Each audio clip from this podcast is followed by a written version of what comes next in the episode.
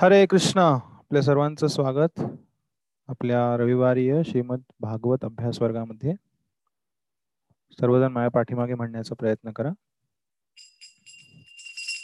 जय राधा माधव. कुंज बिहारी. जय राधा माधव. कुंज बिहारी. जय राधा माधव। कुंज बिहारी सर्वजण। राधा माधव। कुंज बिहारी। गोपीजन वल्लभ गिरिवरधारी। जय गोपीजना लाभ गिरिवरधारी गोपीजना वल्लभ गिरिवरधारी गोपीजना वल्लभ गिरिवरधारी यशोदानन्दना भज जन सर्वजण धन ब्रज जन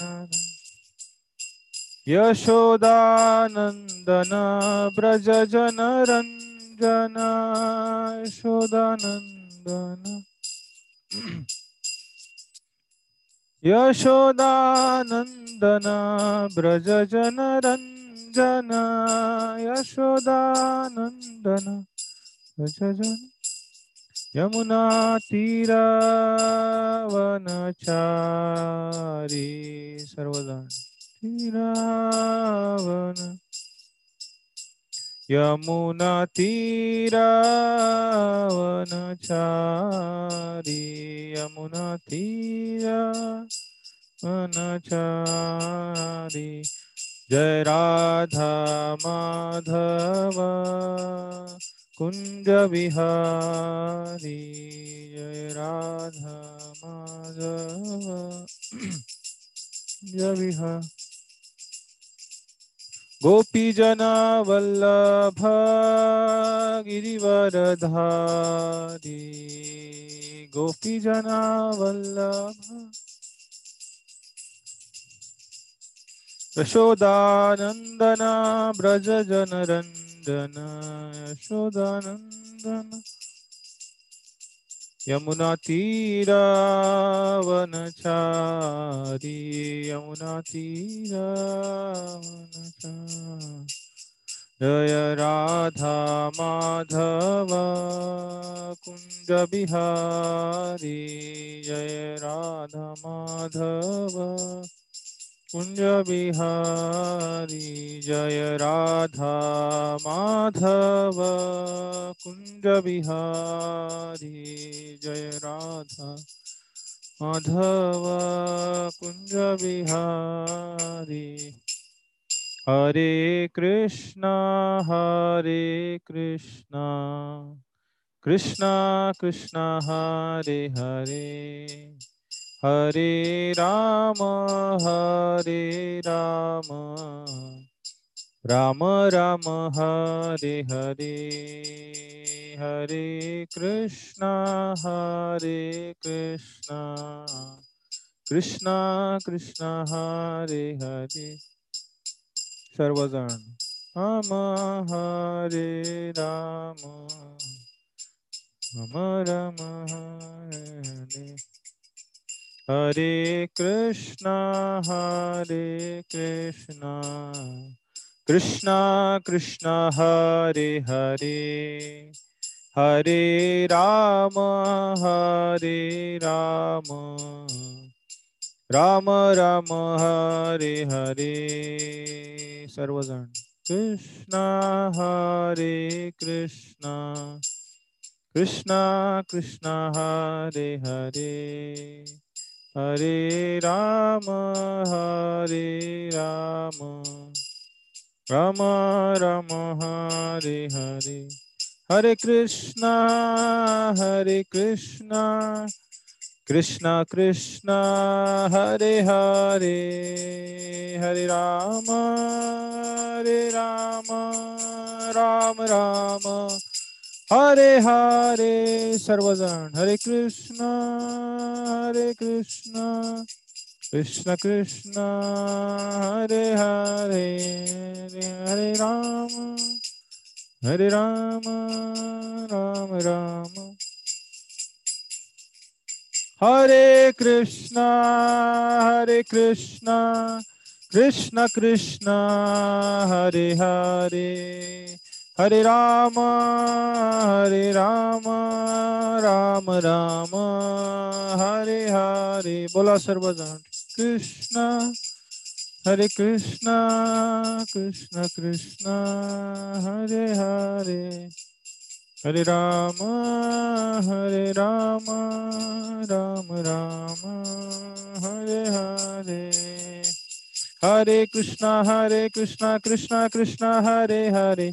हरे राम हरे राम राम राम, हरे हरे हरे कृष्णा हरे कृष्णा कृष्णा कृष्णा, हरे हरे हरे राम हरे राम। हरे कृष्णा, हरे कृष्ण कृष्ण कृष्ण, हरे हरे हरे राम हरे राम राम राम, हरे हरे हरे कृष्ण हरे Krishna Krishna Krishna, Hare Hare. Hare Rama, Hare Ram, Ram Ram, Hare Hare, Hare Krishna, Hare Krishna, Krishna Krishna, Hare Hare, Hare Ram, Hare Ram, Ram Ram, Hare Hare, Hare Krishna, Hare Krishna, Krishna Krishna, Hare Hare, Ram Hare Ram. Prabhupada Prabhupada Prabhupada जय जय प्रभुपाद प्रभुपाद प्रभुपाद प्रभुपाद हिताई गौर हरि बोल हरि बोल हरि बोल। निताय गौर हरि बोल हरि बोल हरि बोल। हरि बोल, हरि कलयुग पावन श्री हरिनाम संकीर्तनम की जय। ग्रंथरा श्रीमद् भागवतम की जय। जगत गुरु श्रील प्रभुपाद की जय। सर्वजण माया मागे, प्रार्थना म्हणण्याचा प्रयत्न करा। ओम अज्ञानतिमिरान्धस्य। ज्ञानाञ्जनशलाकया। चक्षुरुन्मीलितं येन। तस्मै श्रीगुरवे नमः। नम ॐ विष्णुपादाय। कृष्णप्रेष्ठाय भूतले। श्रीमते भक्तिवेदान्त। स्वामिन् इति नामिने। नमस्ते सरस्वते देवे। गौरवाणी प्रचारिणे। निर्विशेष शून्यवादी। पाश्चात्यदेशतारिणे। वाञ्छाकल्पतरुभ्यश्च। कृपा सिन्धुभ्य एव च। पतितानां पावनेभ्यो। वैष्णवेभ्यो नमो नमः। जय श्री कृष्ण चैतन्य। प्रभु नित्यानंद श्री अद्वैत गदाधर। श्रीवासादि गौर हरे कृष्ण हरे कृष्ण। कृष्ण कृष्ण हरे हरे। हरे राम हरे राम। राम राम हरे हरे।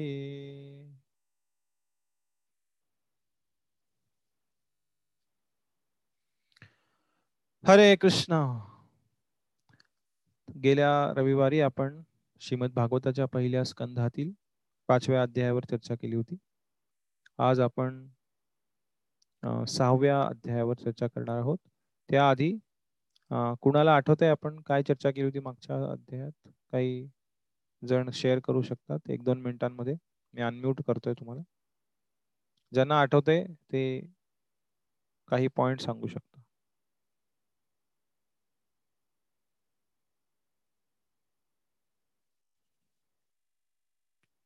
कोणी सांगू इच्छित आहे?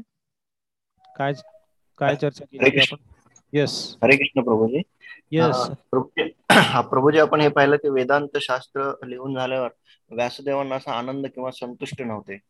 त्यामुळं मग नारदांनी त्यांना भागवत म्हणजे भगवंताची स्तुती लिहिण्याचा सल्ला दिला आणि त्यानुसार भागवताची निर्मिती झाली. हे पाहिलं होतं प्रभूजी आपण. त्यानंतर नारद मुनींनी स्वतःच्या पूर्वजन्माची पूर्ण कहाणी सांगितली होती. हम्म पूर्ण नाही झाली अजून अर्धी झाली. ओके. आणि त्यानंतर एक महत्त्वाचा उपदेश हा होता की शिष्याने कसं असावं? शिष्याने आज्ञाधारक नम्र आणि शिस्त या तीन गोष्टींचा आध्यात्मिक गुरु समोर असणं आवश्यक आहे आपण पाहिलं. हम्म. व्हेरी गुड अजून? हरे कृष्ण. हरे कृष्ण. चार पुरुषार्थ त्याचं पण वर्णन वर्णन केलं होतं. आणि दोन साहित्य सांगितलं होतं त्यांनी की जे हरी यशाचं वर्णन ज्या ग्रंथात नाही ते ग्रंथ जगाला पवित्र करत नाहीत. आणि अशा साहित्याला भगवत भक्त गावड्याचे तीर्थस्थान समजतात. आणि दुसरीकडे जे साहित्य अनियमित असेल पण भगवंताच्या नाम रूप यश गुणलीलाचे वर्णन करतात ते साहित्य भगवत भक्तांकडून स्वीकारले जाते. Okay very good. Thank you. अजून कोण सांगू इच्छित आहे काही पॉइंट्स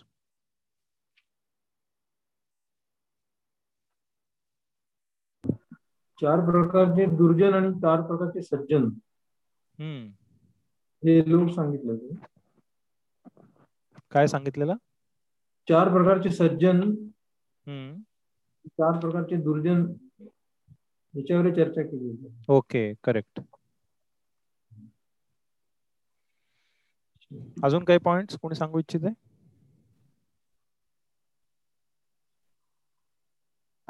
हरे कृष्ण.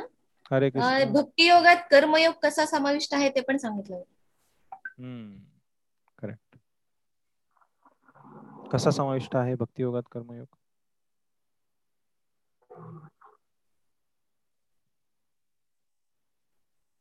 आपली विहित कर्मे भगवंतांना भगवंतांच्या सेवेत समर्पित करणे.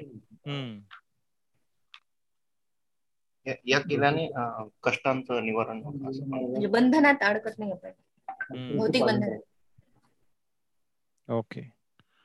कर्मयोग म्हणजे व्यक्ती कर्म करतो पुण्याच्या इच्छेने पण भगवंतांच्या संपर्कामध्ये राहून कर्म करतो. त्याला कर्मयोग म्हणतात. पण त्याचं काही फारस त्याची त्याचं गुणगान भगवंत करत नाहीत. पण जेव्हा हा कर्मयोग भगवंतांच्या प्रसन्नतेसाठी केला जातो तेव्हा तो ते कार्य भक्ती योगाचं कार्य बनतं. ते कर्मयोगाच्या कार्य होऊन कितीतरी पटीनं अधिक आहे. त्यामुळे भक्ती योगामध्ये कर्मयोग हा त्याचा एक घटक आहे. तो आपोआप त्याचा एक घटक आहे. त्याच्यासाठी वेगळं कार्य करायची गरज नाही. इतर सर्व योगही भक्तियोगामध्ये सामावलेले आहेत. त्यामुळे भक्तियोग हे कार्याला सोडणं नव्हे तर कार्यांना भगवंतांशी जोडणं आहे. त्यामुळे सर्व कार्य आपण जी करतोय आपल्या जीवनामध्ये आपण करू शकतो पाप कर्म सोडून. आणि ती सर्व कार्य भगवंतांच्या सेवेमध्ये आपल्याला नियोजित करता येऊ शकतात हे भक्तियोगाचं सार आहे. हे आपण चर्चा केली होती.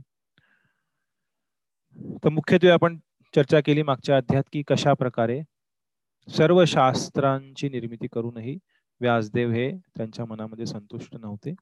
आणि त्यानंतर त्यांनी विचार करण्यास सुरुवात केली आणि नारद मुनी तिथे प्रकट झाले. आणि नारद मुनींनी व्यासदेवांचं कौतुकही केलं पण त्याच सोबत त्यांची कानुघाडणी केली की तुम्ही सर्व शास्त्रांची निर्मिती केलेली आहे. पण कुठेही तुम्ही भगवंतांचं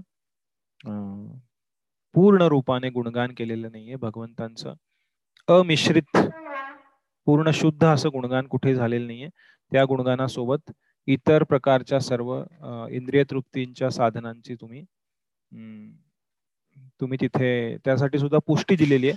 त्यामुळे ते गुणगान हे पूर्ण नाहीये त्या गुणगानामध्ये. ज्ञान कर्म आदी मिश्रित आहे. त्यामुळे तुम्ही असं शुद्ध गुणगान करा असा आदेश नारद मुनींनी व्यासदेवांना दिला. आणि त्यानंतर नारद मुनीने त्यांचं जीवन सांगण्यास सुरुवात केली की कशा प्रकारे मी मागच्या जन्मामध्ये एक दासी पुत्र होतो आणि या सर्व भक्तिवेदांत जे भक्त होते भगवंतांचे त्यांच्या सहवासात येऊन मला भक्ती करण्याची सुविधा प्राप्त झाली आणि कशा प्रकारे नारद मुनींचे जे नारद मुलगा होता मागच्या जन्मामध्ये त्याची प्रगती होत गेली भक्तीमध्ये. भक्तिवेदांतांची सेवा करण्यात आली त्यांचं उच्चिष्ट लेपान अनुमोदित अनुमोदितो द्विजयी अशा प्रकारे त्यांची प्रगती होत गेली. आणि त्यांच्यासोबत कृष्णकथा श्रवण करण्याचा आणि त्यांची सेवा करण्याचा अवसर त्यांना प्राप्त झाला. आणि त्यांची प्रगती चौदा स्टेपमध्ये कशी झाली याची सुद्धा आपण चर्चा केली. आज सहावा अध्याय याचं शीर्षक आहे नारद आणि व्यास यांच्यामधला संवाद. यामध्ये नारद आणि नारद मुनी आणि व्यासदेव यांच्यातला संवाद पुढे चालू राहत आहे आणि या अध्यायात तो पूर्ण होतो. तर हा अध्याय आपण आज पूर्ण करण्याचा प्रयत्न करू. अध्याय सहावा, नारद व्यास संवाद. सर्वांना स्क्रीन दिसते माझी?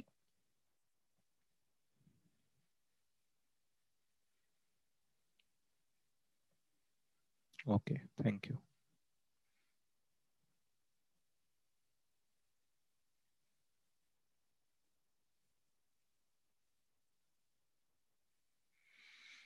तर या अध्यायात नारद मुनी त्यांच्या जीवनातील उर्वरित भाग कथन करतील व्यासदेवांना. आणि त्यानंतर नारद मुनींना त्यांच्या जीवनात झालेले साक्षात्कार कथन करतील आधीच्या जीवनामध्ये. आणि कशा प्रकारे या जीवनामध्ये ते नारद या रूपात प्रकट झाले. आणि त्यानंतर नारद मुनी जिथनं अंतर्धान पावतील तिथपर्यंत आपण चर्चा करणार आहोत. आणि मग पुढच्या अध्यायापासून जे प्रश्न विचारले होते परीक्षित महाराजांनी सुखदेव गोस्वामींना परीक्षित महाराजां शौनकादी ऋषींनी सुतो गोस्वामींना जे प्रश्न विचारले होते परीक्षित महाराजांबद्दल प्रश्न विचारले होते तो इतिहास पुढच्या अध्यायापासून चालू होईल अश्वत्थाम्याची कथा येईल पुढच्या अध्यायात. त्यानंतर आठव्या अध्यायात कुंती महाराणींच्या प्रार्थना आणि भगवान श्रीकृष्णांचं द्वारका गमन भीष्मदेवांचं निर्वाण अशा प्रकारच्या अनेक घटनांचं वर्णन एकेका अध्यायांमध्ये याच्यापुढे होईल. तर संवाद रूपी हा एका अर्थाने या स्कंधामधला शेवटचा अध्याय आहे. यानंतर एक एक ज्या लीला आहेत एक एक सिक्वेन्स आहे एक क्रम आहे लीलांचा. त्या क्रमांची चर्चा पुढच्या अध्यायांपासून चालू होईल या स्कंधामध्ये. तर आतापर्यंत जे संवाद चालू होते एक एक मिनिट.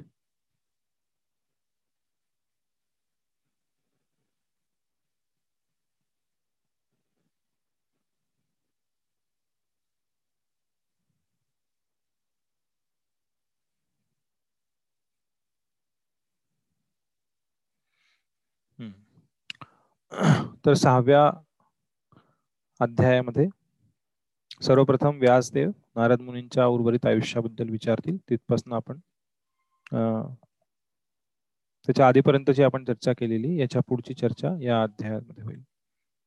नारद व्यास संवाद श्लोक पहिला. सर्वजण माझ्या पाठीमागे म्हणण्याचा प्रयत्न करा.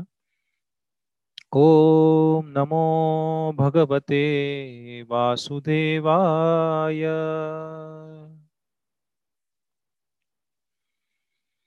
ओम नमो भगवते वासुदेवाय।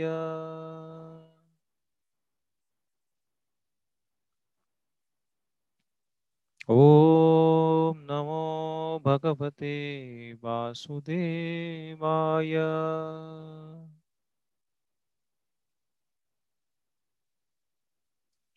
नारायणं नमस्कृत्य। नरं चैव नरोत्तमम्। देवीं सरस्वतीं व्यासम्। ततो जयमुदीरयेत्। नष्टप्रायेष्वभद्रेषु।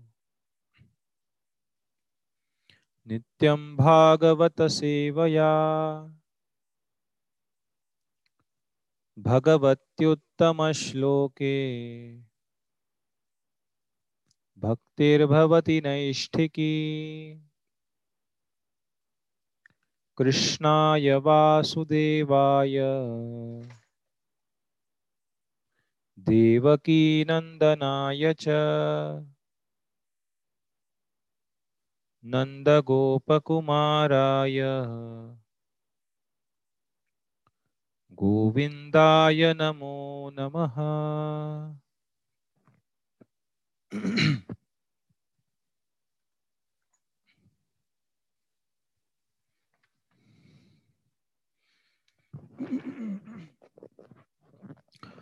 श्रीमद भागवतम स्कंध पहिला अध्याय सहावा, नारद व्यास संवाद, श्लोक पहिला, सर्वजण माया पाठीमागे म्हणण्याचा प्रयत्न करा.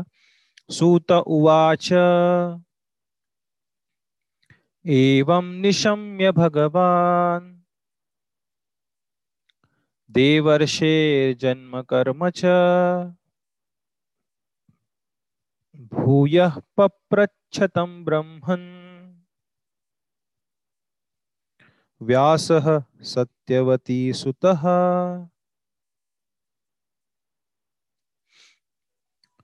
एवं निशम्य भगवान। याप्रमाणे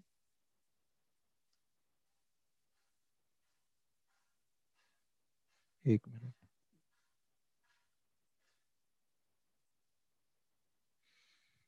याप्रमाणे ऐकल्यानंतर भगवान म्हणजे भगवंतांचे शक्त्यावेश अवतार व्यासदेव देवर्षे हे जन्म कर्मच देवर्षी नारदांचं जन्म आणि कर्म याबद्दल ऐकल्यानंतर भूय पप्रच्छ त्यांनी पुन्हा विचारलं तम ब्रह्मन त्या ब्राह्मणांना हे ब्राह्मण व्यास सत्यवती सुत. जे सत्यवती सूत व्यासदेव आहेत त्यांनी नारद मुनींना पुन्हा विचारलं. पुढे अशी विचारणा केली. श्री व्यासदेवांना नारदांच्या पूर्णत्वाविषयी अधिक जिज्ञासा होती आणि म्हणून त्यांना त्यांच्याविषयी अधिकाधिक जाणून घ्यायचे होते. या अध्यायात नारद ज्यावेळी ते भगवंताच्या विरहाच्या दिव्य विचारात मग्न होते आणि अतिशय दुःखाचा अनुभव घेत होते त्यावेळी भगवंताने क्षणार्थासाठी कसे दर्शन दिले याचे वर्णन करतील? आता व्यासदेव नारद मुनींना प्रश्न विचारत आहेत. सर्वजण म्हणा व्यास उवाच. भिक्षुभिर्विप्रवसिते विज्ञानादेष्टुभिस्तव। वर्तमानो वयस्याद्ये। ततः किम अकरोत् भवान? ततः किम अकरोत भवान? त्यानंतर आपण काय केले? व्यासदेवाने विचारले भिक्षुभी विप्रवसिते. जे भिक्षू होते जे महाभागवत भक्तिवेदांत त्यांच्या आईच्या त्यांच्या आश्रमामध्ये त्यांच्या झोपडीमध्ये त्या जागेमध्ये आले होते राहण्यासाठी चार महिन्यांसाठी चातुर्मास्यामध्ये. ते गेल्यानंतर त्यांच्या ठिकाणी ती जागा सोडून निघून गेल्यानंतर विज्ञान आद्रेष्टुभी त्यांनी जो उपदेश केला होता ज्यांनी उपदेश केला होता असे भिक्षू ज्यांनी तुम्हाला आध्यात्मिक विज्ञान कथन केलं होतं वर्तमान वयस्य आद्य तथा किम करोत भवन त्यांच्या प्रस्थानानंतर वर्तमान वयसी आद्य आत्ता जे तुमचं रूप आहे आध्यात्मिक दिव्य रूप नारद मुनींच्या रूपात त्याच्या आद्य त्याच्या आधी म्हणजे ते ऋषीमुनी निघून गेले भक्त आले होते तुमच्या ठिकाणी भक्ती वेदांत ते निघून गेले आणि आता तुम्ही या दिव्य रूपात माझ्यासमोर उभे आहात. हे साहजिकच ते रूप नाहीये कारण ते एक भौतिक रूप होतं मागच्या जन्मातलं होतं. आणि आता तुम्ही दिव्य रूपात नारद मुनींच्या रूपात माझ्यासमोर उभे आहात. तर त्या आणि त्या जन्माच्या आणि आत्ताच्या रूपाच्या मध्ये यु नो या मधल्या वेळेमध्ये किम करोत भवन आपण काय केले आणि कसे हे रूप आपल्याला प्राप्त झाले असे व्यासदेव त्यांना विचारत आहेत. तात्पर्य श्री व्यासदेव हे नारदांचे शिष्य होते म्हणून गुरूंकडून दीक्षा मिळाल्यानंतर नारदांनी जे कार्य केले त्या संबंधी ऐकण्याची त्यांना स्वाभाविक उत्कंठा होती. कारण गुरु आहेत गुरूंबद्दल त्यांना जास्त जाणून घ्यायची स्वाभाविक इच्छा आहे की माझ्या गुरुदेवांना कशा प्रकारे त्यांच्या आध्यात्मिक प्रगतीमध्ये अनुभव आले याबद्दल ते जाणण्यास उत्सुक होते. नारदांप्रमाणेच पूर्णत्व प्राप्त करून घेण्यासाठी ते त्यांच्या पदचिन्हांचे अनुगमन करू इच्छित होते. आध्यात्मिक गुरुकडून विचारून घेण्याची इच्छा आध्यात्मिक मार्गावरील प्रगतीचे एक आवश्यक अंग आहे. या प्रक्रियेला सद्धर्म पृच्छा हे शास्त्रीय नाव आहे. पृच्छा म्हणजे विचारणे. धर्म म्हणजे माझं काय कर्तव्य आहे? आणि सद्धर्म पृच्छा म्हणजे नित्य स्तरावरती आध्यात्मिक स्तरावरती कोणत्या धर्माचं पालन केलं पाहिजे? या आध्यात्मिक प्रगतीसाठीची केलेली विचारणा याला म्हणतात सद्धर्म पृच्छा आणि ह्याच्या विरुद्ध आहे असत धर्म पृच्छा असत म्हणजे तात्पुरता. तात्पुरते जे धर्म आहेत या भौतिक जगतातले. कोणी बिझनेसमन असेल कोणी गृहिणी असेल कोणी विद्यार्थी असेल हे सर्व असत धर्म आहेत आपले. तात्पुरते सत म्हणजे नित्य असत म्हणजे तात्पुरते. जे तात्पुरते धर्म आहेत ते ह्या जन्मापुरते आहेत किंवा काही काळापुरते आहेत. त्या तात्पुरत्या धर्मांबद्दल केलेली विचारणा याला असत धर्म पृच्छा म्हणतात. पण आध्यात्मिक गुरूंकडनं हे तात्पुरत्या धर्मांची विचारणा करू नये हे शास्त्र सांगतात. बऱ्याच वेळा लोक आध्यात्मिक गुरु म्हणजे काय याच्याबद्दल खूप मोठी गैरसमजूत आहे जगामध्ये. शिल प्रभुपादांकडे सुद्धा अनेक लोक यायचे भौतिक लाभासाठी भौतिक विचारणांसाठी. पण ते योग्य नाही आहे. हे प्रभुपादांचं एक उदाहरण आहे. प्रभुपाद एकदा एका ट्रेन मधनं प्रवास करत होते आणि काही भारतीय भारतामध्ये त्यांच्या काही अमेरिकन शिष्यांसोबत भारतामध्ये प्रचारासाठी एका ठिकाणाहून दुसऱ्या ठिकाणी जात होते. माझ्या मते गोरखपूर वरून प्रभुपात कदाचित दुसऱ्या एका ठिकाणी दक्षिणेत मुंबईकडे येत होते. तर ट्रेनमध्ये एका ठिक तेव्हा ट्रेनमध्ये कंपार्टमेंट्स असायचे रूम्स असायच्या. तुम्ही एक रूम बुक करू शकत होता ट्रेनमध्ये पूर्वीच्या काळी साठ सत्तरच्या दशकामध्ये. तर ते प्रभुपादांसाठी एक रूम बुक केली होती एक कंपार्टमेंट बुक केली होती. आणि प्रभुपाद आतमध्ये त्यांच्या काही शिष्यांसोबत वार्तालाप करत होते. आणि प्रभुपादांनी सांगितलं होतं दरवाजा बंद करा कुणाला येऊ देऊ नका आतमध्ये. आपली चर्चा चालू आहे. तेवढ्यात अनेक लोकांना समजली बातमी की हे भक्तिवेदांत स्वामी ज्यांनी जगभर हरेकृष्ण आंदोलनाचा प्रचार केला प्रभुपाद खूप प्रसिद्ध झाले होते भारतामध्ये त्यावेळी. तर हे या ट्रेन मध्ये आहेत ही बातमी समजली सर्वांना. त्यामुळे काय बरेच लोक भेटायला येऊ लागले प्रभुपादांना भेटण्याचा प्रयत्न करू लागले. तेव्हा काही वृद्ध भारतीय अतिशय असे व्यापारी वर्ग अतिशय काय म्हणता येईल त्याला? उच्च भ्रू कोटीतील असे काही व्यापारी वृद्ध असे त्यांना भेटण्याचा प्रयत्न करू लागले. पण शिष्याने त्यांना थांबवलं. पण दाराच्या फटीतनं त्यांची नजरा नजर झाली प्रभुपदांसोबत. नजरा नजर झाली तर मग आता हा एटिकेट चांगला नाही. हा हा सदाचार नाही की तुम्ही पाहिलं एखाद्याला आणि तुम्ही तरी त्याला दार लावून घेता. प्रभुपाद म्हणाले ठीक आहे बोलवा त्यांना आतमध्ये. पाहिलं त्यांनी नजरा नजर झाली त्यांची. मग ते आत आल्यानंतर प्रभुपदांशी बोलू लागले सांगू लागले. त्यातला एक जण म्हणू लागला स्वामीजी नो गुडघ्यामध्ये खूप त्रास आहे. गुडघे खूप दुखतायत. तर वय झालं माझं म्हातारा झालो. तुम्ही काहीतरी आशीर्वाद द्या.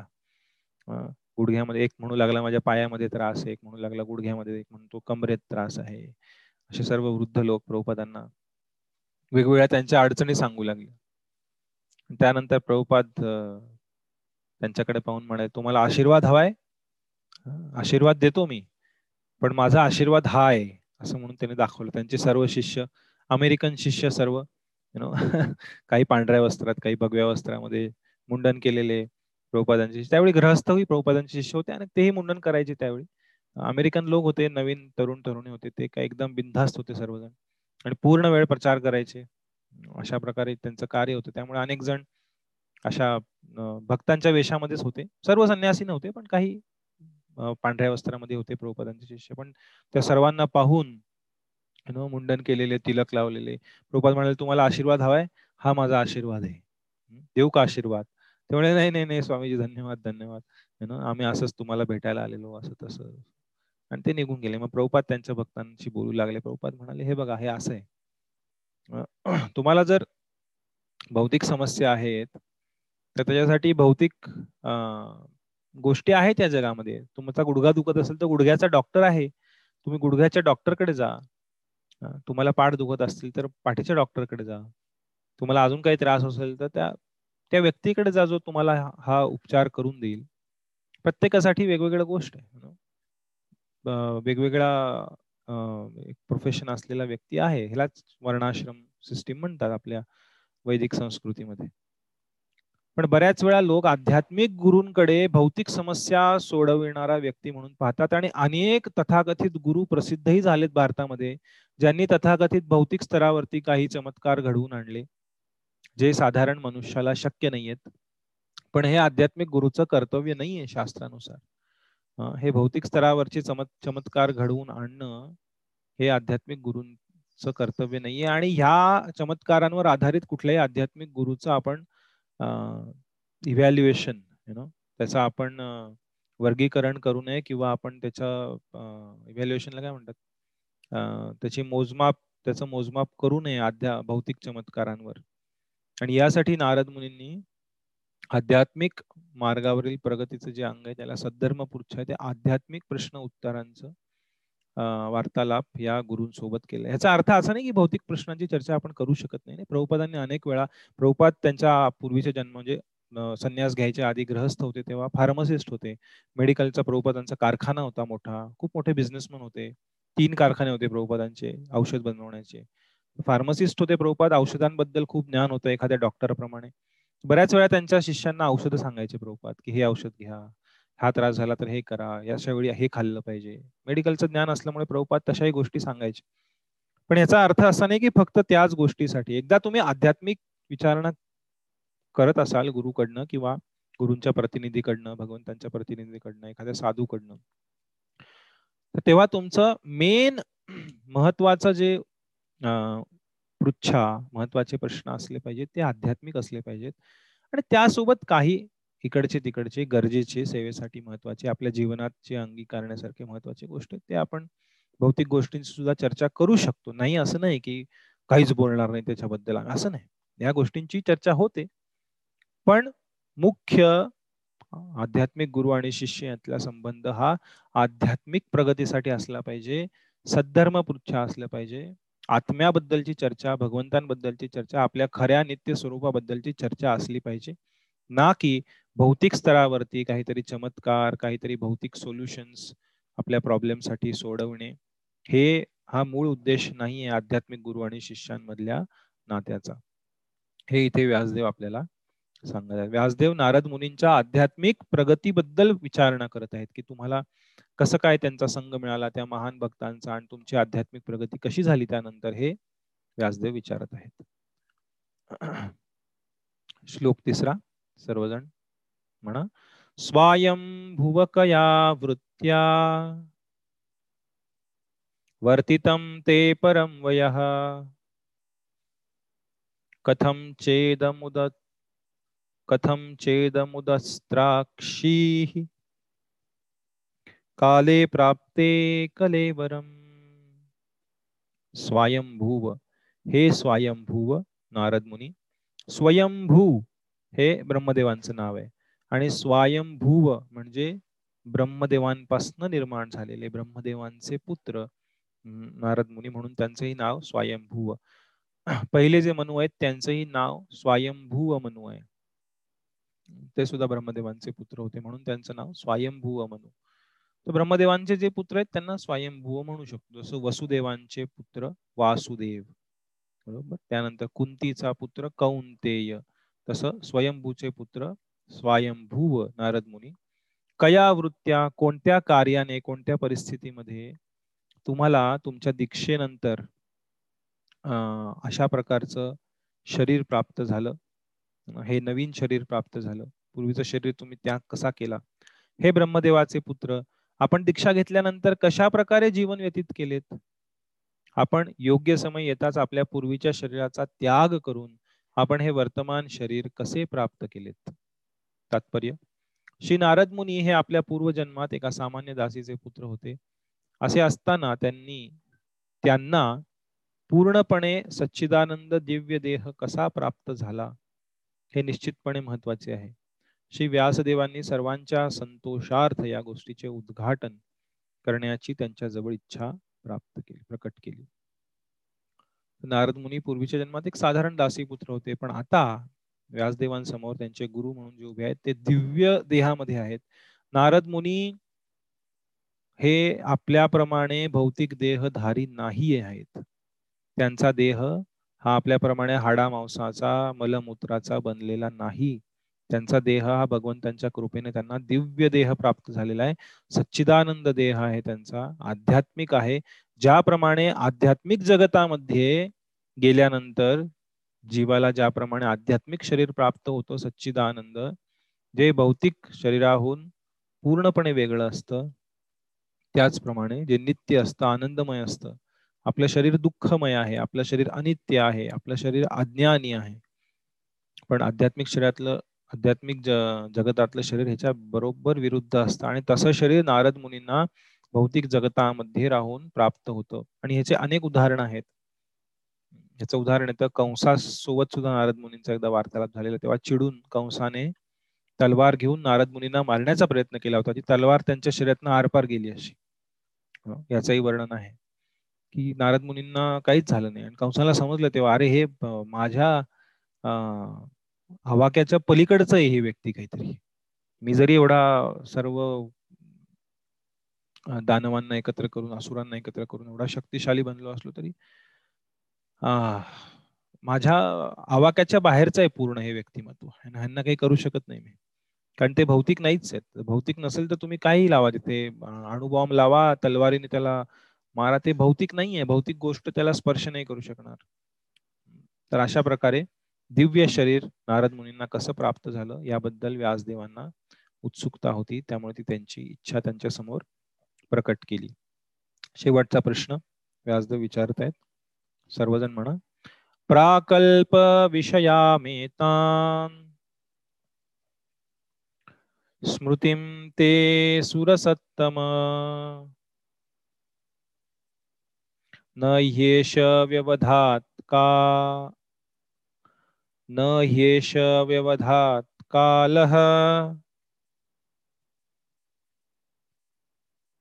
एष सर्व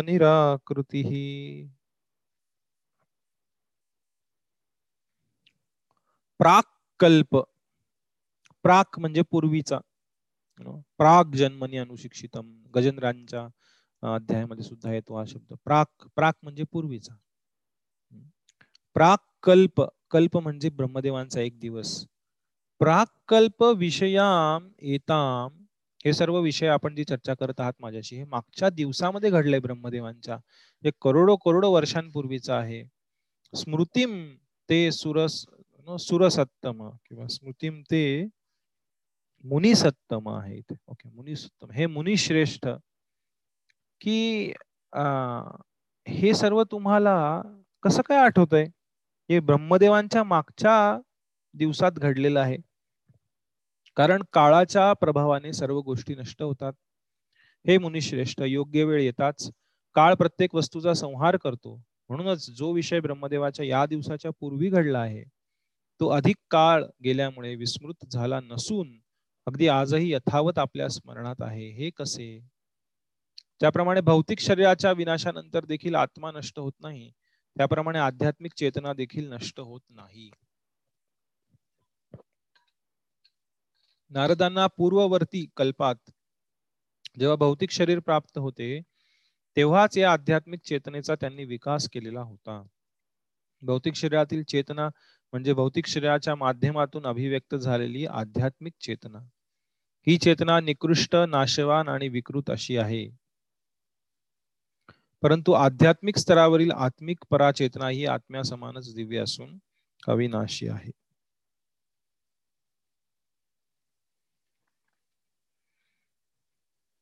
त्यामुळे भौतिक शरीरामध्ये सुद्धा चेतना आहे. पण ती पूर्णपणे प्रकाशित झालेली नाहीये. भौतिक स्तरावरती ती प्रकट होते. त्यामुळे ही निकृष्ट नाशवान आणि विकृत अशी आहे. पण जी आध्यात्मिक चेतना आहे ती दिव्य स्तरावरती आहे. तिथे भौतिक आवरण नसल्यामुळं ती पूर्ण विकसित अशी चेतना आहे आत्म्याची आध्यात्मिक स्तरावरची. ती नारद मुनीने मागच्या जन्मामध्येच प्राप्त केली होती. त्याबद्दल आता नारद मुनी त्यांच्या पूर्व आयुष्यातील उरलेल्या घटनांची चर्चा इथे करतील. मागच्या अध्यायामध्ये आपण काही घटनांची चर्चा पाहिली आणि आता उरलेल्या उरलेल्या घटनांची चर्चा नारद मुनी याच्यापुढे करतील. सर्वजण माझ्या पाठीमागे म्हणण्याचा प्रयत्न करा. नारद उवाच भिक्षुभिर्विप्रवसिते विज्ञानादेष्टुभिर्मम। वर्तमानो वयस्याद्ये। तत एतदश तत एतद अकारशम। तत एतद अकारशम। नारद मुनी म्हणाले भिक्षू भी विप्रसिद्ध जेव्हा ते भिक्षू महान साधू निघून गेले मला शास्त्रीय अध्यात्म ज्ञानाचा उपदेश करून ते महान साधू दुसऱ्या ठिकाणी निघून गेल्यावर मला माझे जीवन असे व्यतीत करावे लागले. कसे व्यतीत करावे लागले? याचं वर्णन ते पुढे करतील. मागील जीवनात महान साधूंच्या आशीर्वादाने जेव्हा नारदांमध्ये आध्यात्मिक ज्ञानाचा शिरकाव झाला होता तेव्हा ते जरी अवघ्या पाच वर्षाचे बालक होते तरी त्यांच्या जीवना प्रत्यक्ष परिवर्तन घडून आले होते. प्रामाणिक आध्यात्मिक गुरुद्वारा दीक्षा प्राप्त झाल्यावर प्रकट होणारे हे एक महत्त्वाचे लक्षण आहे. भक्तांच्या वास्तविक संगतीमुळे आध्यात्मिक साक्षात्कारासंबंधी जीवनामध्ये वेगाने परिवर्तन घडून येते. नारदांच्या पूर्व जीवनात हे परिवर्तन कसे घडत गेले त्याचे वर्णन या अध्यायात केलेले आहे. त्यामुळे खरं साधूंच संगती आहे. ती म्हणजे फक्त त्यांच्या जवळ जाणे नाही. तर शास्त्रांमध्ये म्हटलेलं आहे साधू संघाचं महत्त्व सांगितलेलं आहे. साधू संघ साधू संघ सर्व शास्त्र कय. लव मात्र साधू संघ सर्व सिद्धी होय. सर्व शास्त्रांमध्ये महत्वाचं आध्यात्मिक प्रगतीचं साधन सांगितलेलं आहे साधू संघ. पण हा साधू संघ कसा असला पाहिजे हे नारद मुनी त्यांच्या उदाहरणातून दाखवून देत आहेत. ही साधूंकडून भगवंतांच्या भक्तांकडून भगवंतांबद्दल जाणून घ्यायच्या प्रामाणिक इच्छेने त्यांचा संघ केला पाहिजे. ना की फक्त भौतिकरित्या त्यांच्यासोबत राहून आपोआप हे घडणार नाही. त्या हृदयामध्ये ती तीव्रता हवी आहे जे परिवर्तन घडेल. आणि हे योग्य साधू संघ होतोय का नाही हे आपण नारदांच्या उदाहरणापणे प्रमाणे पाहू शकतो. की भक्तीमध्ये प्रगतीचे जे लक्षण आहेत ते आपल्या जीवनात प्रकट होत आहेत का? हे परिवर्तन आपल्या जीवनात घडत आहे का? हे परिवर्तन घडत नसेल तर आपल्या साधू संघामध्ये काहीतरी कमतरता आहे. आपण बाह्य दृष्टीने फक्त साधू संघ घेतोय. आपण साधू संघ याचा अर्थ जे भगवंतांचे दिव्य भक्त आहेत त्यांच्या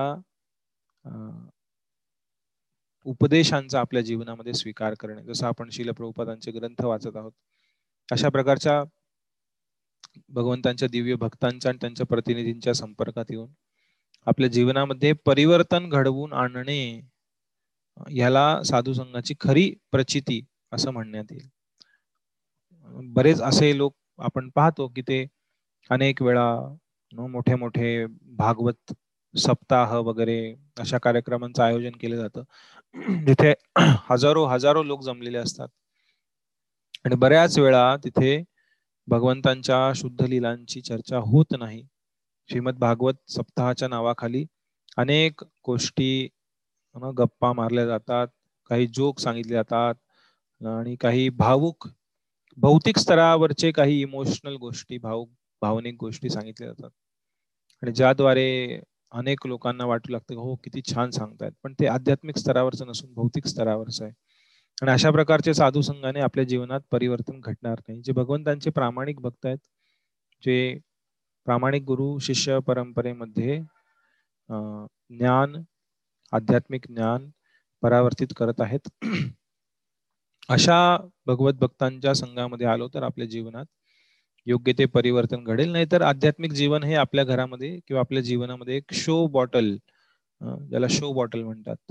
ती दिखाव्यासाठी आहे फक्त. तर असं दिखाव्यासाठीचं आध्यात्मिक जीवन हे उपयोगाचं नाही. तर आपल्या जीवनामध्ये ते अमूलाग्र परिवर्तन घडवणारं आध्यात्मिक जीवन असलं पाहिजे. तर त्याचं वर्णन नारद मुनी इथे करत आहेत. सहावा श्लोक सर्वजण म्हणा. एकात्मजा मे जननी। योशिन च किंकरी मय्यात्मजेनन्यगतौ। चक्रे स्नेहानुबंधनम एकात्मजा मे जननी माझी आई एक आत्मजा एकच मुलगा होता तिला म्हणजे मी. मी एकच पुत्र होतो तिचा. योशिन मूढाच किंकरी. ती दासी होती एक भोळी स्त्री होती. मैयात्मजे अनन्य गतो. माझ्याशिवाय दुसरा आश्रय मयी आत्मजे अनन्य गतो. माझ्याशिवाय दुसरा आश्रय तिला नव्हता. चक्रे स्नेहानुबंधनम. त्यामुळे तिच्या स्नेहपाशामध्ये स्नेहबंधनामध्ये मी खूप बांधला गेलो होतो. मी माझ्या मातेचा एकमेव पुत्र होतो. ती एक भोळी स्त्रीच नव्हती तर एक दासी सुद्धा होती. मी तिचे एकमेव संतान असल्यामुळे तिला माझ्याशिवाय दुसरा आश्रय नव्हता आणि तिने मला स्नेहबंधनात बांधले होते. सा स्वतंत्रान कल्पासीत योगक्षेमं ममेच्छती। ईशस्य हि वशे लोको। योषा दारुमयी यथा।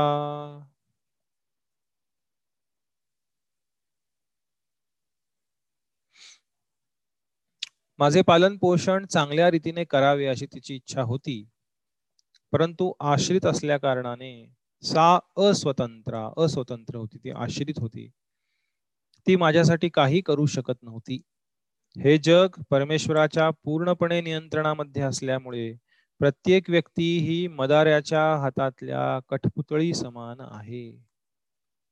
ईशस्य ही वशे लोको हे विश्व ईश्वराच्या मार्गदर्शनाखाली चालू आहे. योषा दारुमयी यथा. प्रत्येक व्यक्ती एक बाहुली आहे लाकडाची दारुमयी यथा.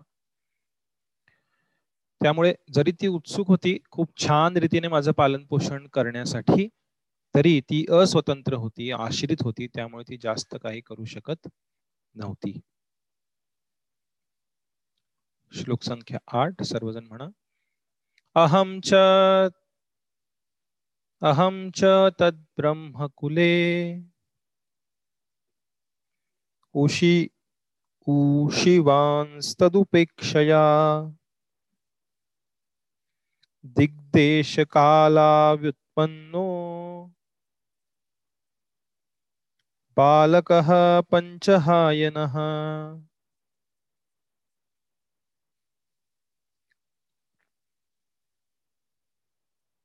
जेव्हा मी केवळ पाच वर्षांचा लहान बालक होतो तेव्हा एका ब्राह्मणाच्या पाठशाळेत राहत होतो. मी माझ्या मातेच्या प्रेमाचा आश्रित होतो आणि मला निरनिराळ्या दिशा किंवा देश यांचा काहीही अनुभव नव्हता. पाच वर्षांचे बालक होते नारद मुनी आणि तिथे एका ब्राह्मणाच्या पाठशाळेत राहत होते. त्यामुळे आईच्या छत्रछायेखालीमध्येच ते होते. त्यामुळे त्यांना जगातील इतर गोष्टींचा अजिबात अनुभव नव्हता.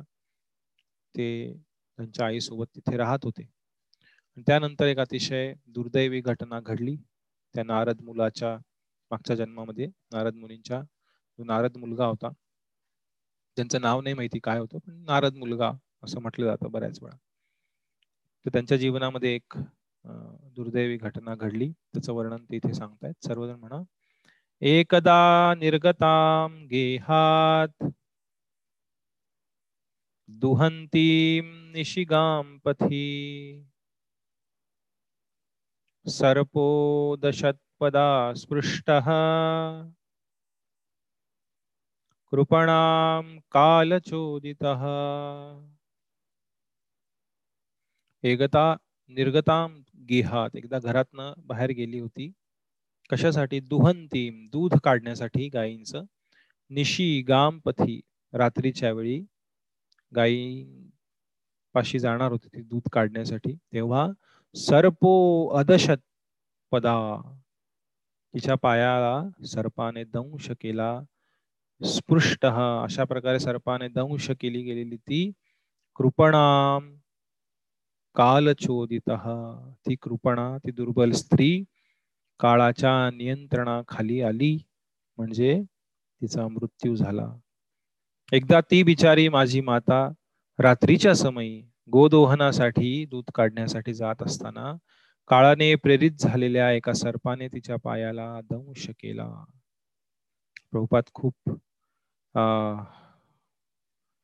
डोळे उघडणारा असं तात्पर्य लिहित आहेत तात्पर्यात प्रभुपाद लिहित आहेत एका गंभीर आत्म्याला भगवंताकडे ओढून घेण्याचा हाच मार्ग आहे. तो बिचारा बालक आपल्या स्नेहमयी मातेच्या देखरेखीखाली होता राहत होता परंतु त्याच्या मातेला या जगातून नाहीसे केले गेले. त्या बालकाने पूर्णपणे भगवंताच्या दयेवर आश्रित राहावे ही भगवत इच्छा होती. हे आचार्य त्यांच्या तात्पर्यामध्ये सांगतात. प्रभुपाद इथे लिहित आहेत. की अशा प्रकारे एखाद्या जीवात्म्याला त्याच्या आध्यात्मिक प्रगतीवरती जर मार्ग मार्ग असून काय प्रगत करायचा असेल तर बऱ्याच वेळा भगवंत अशा प्रकारच्या वरवर खूप दुःखमय दिसणाऱ्या गोष्टी घडवून आणतात. कारण भगवंतांच्या परवानगीशिवाय भौतिक जगतामध्ये काहीही घडत नाही. तेव्हा आणि जेव्हा एखादा व्यक्ती अशा दुःखमय प्रसंगाकडे पाहतो तेव्हा तो याच दृष्टीने त्याकडे पाहतो जसं शिलप्रभुपादांच्या जीवनातही झालं होतं. शिलप्रभुपादांच्या जीवनामध्ये सुद्धा अनेक अडचणी आल्या. त्यांचे कारखाने जळाले.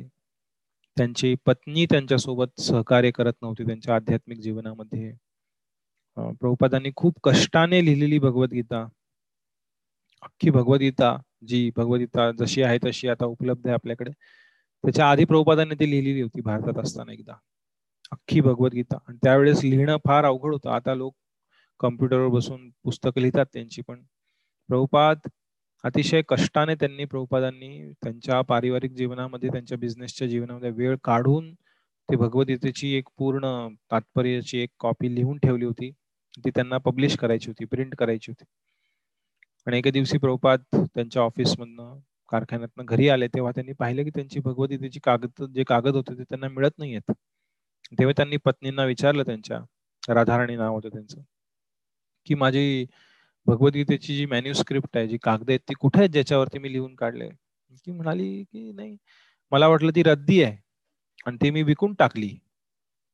कशासाठी? चहा खरेदी करण्यासाठी आणि काही बिस्किट खरेदी करण्यासाठी. विचार करा किती मनस्ताप देणारी गोष्ट आहे.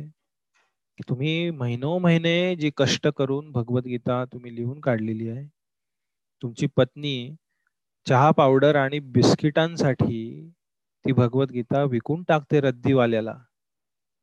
आणि तेव्हा प्रभू आणि ह्याच्या आधी अनेक गोष्टी घडल्या ही एक घटना. आणि तेव्हा प्रभुपादांना मनामध्ये विचार आला. प्रभुपादांनी त्यांच्या पत्नीला त्रस्त होऊन तिला विचारलं की तुला आता निश्चय करावा लागेल की you want tea or you want मी तुला टी हवाय का मी हवाय?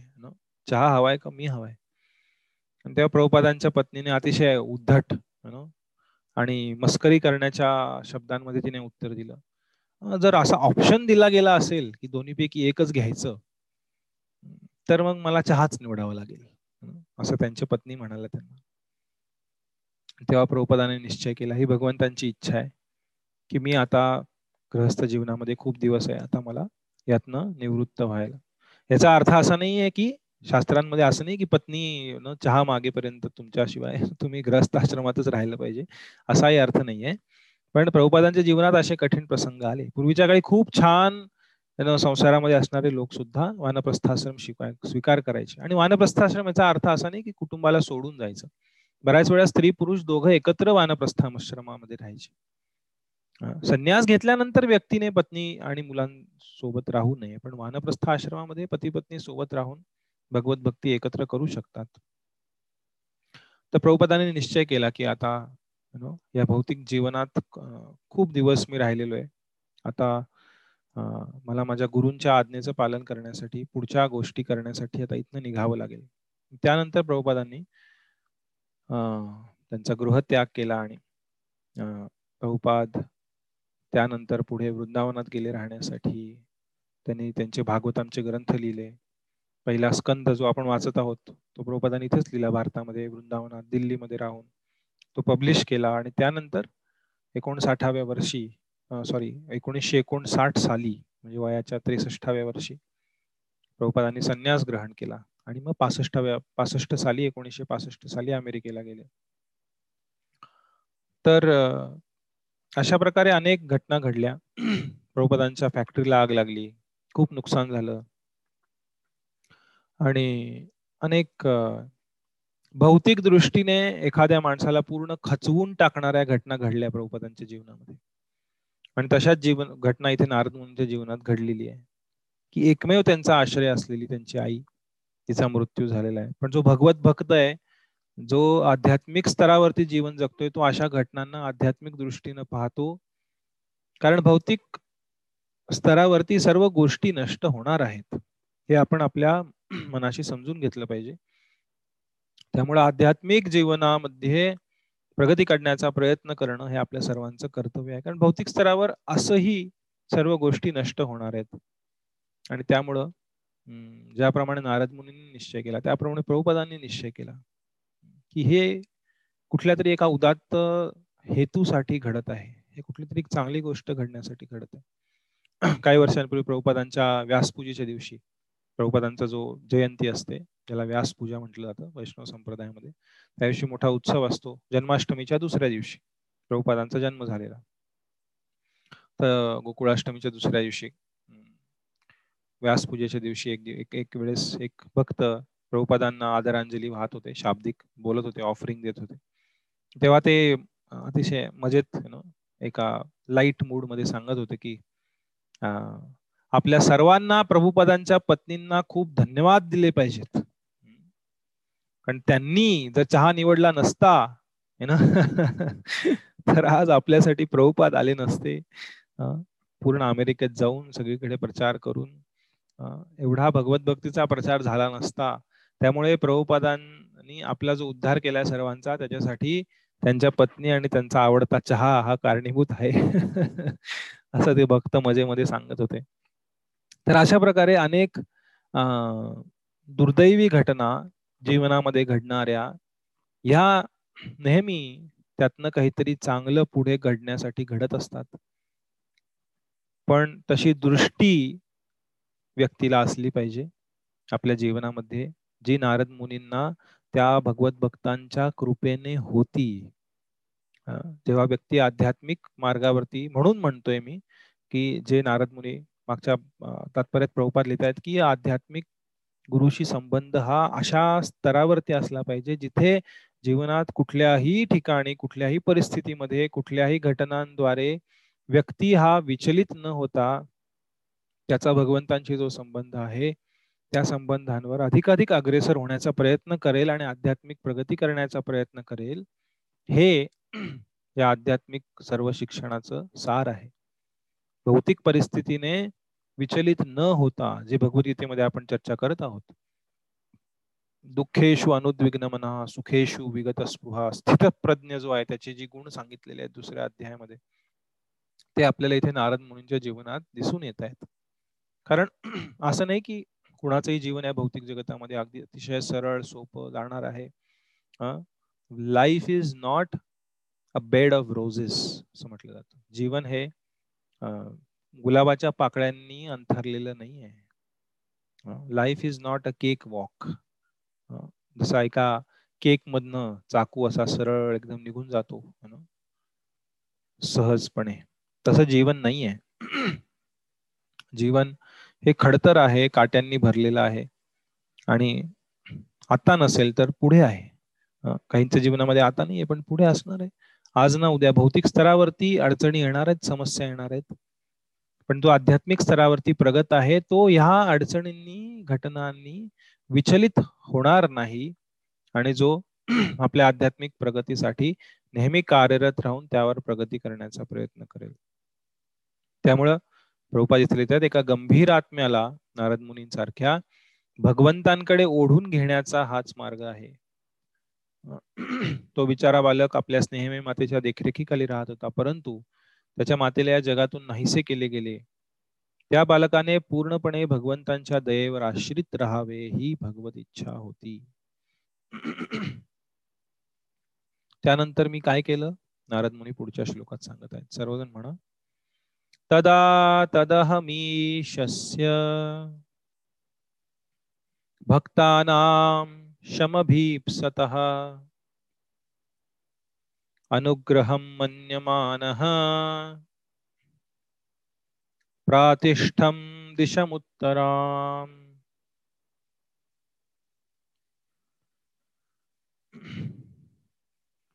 मी ही भगवंताची एक विशेष कृपा मानली। शम अभिप्सत. शम म्हणजे दया. भगवंतांची माझ्यावर एक विशेष दया झाली असं मी समजलो. कारण ते नेहमीच आपल्या भक्तांचे कल्याण करणारे आहेत. शम इप्सित अभिइप्सित अशी इच्छा करणारे भक्तांचं कल्याण इच्छिणारे इच्छिणाऱ्या भगवंतांची अनुग्रहम त्यांची विशेष कृपा मन्यमान असा मी स्वीकार केला असा मी विचार केला. प्रातिष्ठम दिशम उत्तराम. उत्तर दिशेला मी प्रस्थान केले प्रातिष्ठम मी उत्तर दिशेला चालत जाण उत्तर दिशेला मी जाण्यास निघालो. अशा प्रकारे नारद मुनींनी वर्णन केलेलं आहे. तात्पर्य भगवंताचे निष्ठावान भक्त पदोपदी भगवंताच्या कल्याणाप्रद मार्गदर्शनाचा अनुभव करतात. भगवंतांच्या कल्याणाप्रद मार्गदर्शनाचा अनुभव करतात. भौतिक दृष्टीने ज्याला विषम अथवा कठीण समय समजले जाते त्याचा भगवंताच्या विशेष कृपेच्या रूपाने ते स्वीकार करतात. भौतिक समृद्धी एक प्रकारचा भौतिक ज्वर आहे आणि भगवंताच्या कृपेने या भौतिक ज्वराचे तापमान हळूहळू उतरते व त्या प्रमाणात आध्यात्मिक स्वास्थ्य प्राप्त केले जाते. भौतिक संसारात रमलेले लोक याचा चुकीचा अर्थ करतात. भौतिक ताप जो चढलेला आहे ज्वर चढलेला आहे ज्याच्याने व्यक्ती मधोन्मत्त होतो तो भगवंत भक्तांच्या जीवनामधला हळूहळू कमी करतात. ज्याद्वारे व्यक्ती जास्तीत जास्त आध्यात्मिक स्वास्थ्य प्राप्त करेल आध्यात्मिकरित्या प्रगती करेल. पण भौतिक संसारात रमलेले लोक याचा चुकीचा अर्थ करतात. ते विचार करतात अरे हा तर भक्त आहे. हा मग ह्याच्या जीवनात अशी वाईट गोष्ट कस काय घडली? ह्याला एवढंही कस काय नाही मिळालं? बघा तो केवढा पापी तो किती भरभराट करतोय त्याच्या जीवनामध्ये. हा आणि भक्ती करून ह्याला काय मिळालं? ह्याने भगवंतांची भक्ती भौतिक गोष्टी प्राप्त करण्यासाठी नाहीच आहे. ही पहिली गोष्ट आपण समजून घेतली पाहिजे.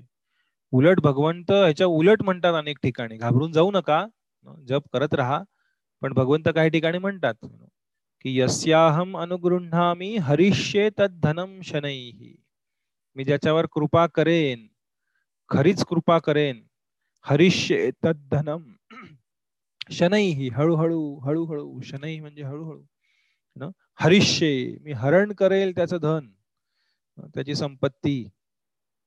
आणि त्याला भगवंतांवर माझ्यावरती पूर्णपणे विसंबून राहून त्याची आध्यात्मिक प्रगती करेल.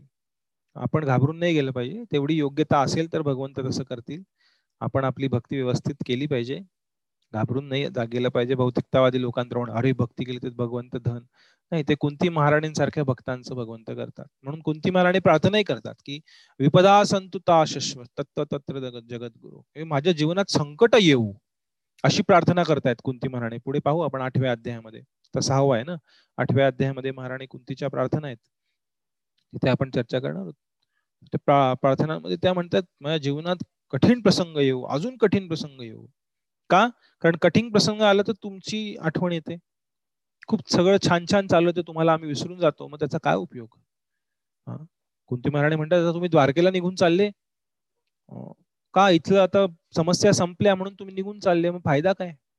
युद्ध संपलं आता माझे मुलं राजा झालेले आहेत सर्व राज्य आम्हाला मिळालेलं आहे सर्व चांगलं झालेलं आहे एकदम शांत हॅपी एंडिंग पण या हॅपी एंडिंगचा फायदा काय? जर तुम्ही आम्हाला सोडून द्वारकेला निघून जात असाल तुमचा आम्हाला संघ मिळणार नसेल तर अशा शांतीचा आणि अशा भरभराटीचा उपयोग काय? येऊ दे अजून कठीण प्रसंग पण तुम्ही आमच्यासोबत राहा.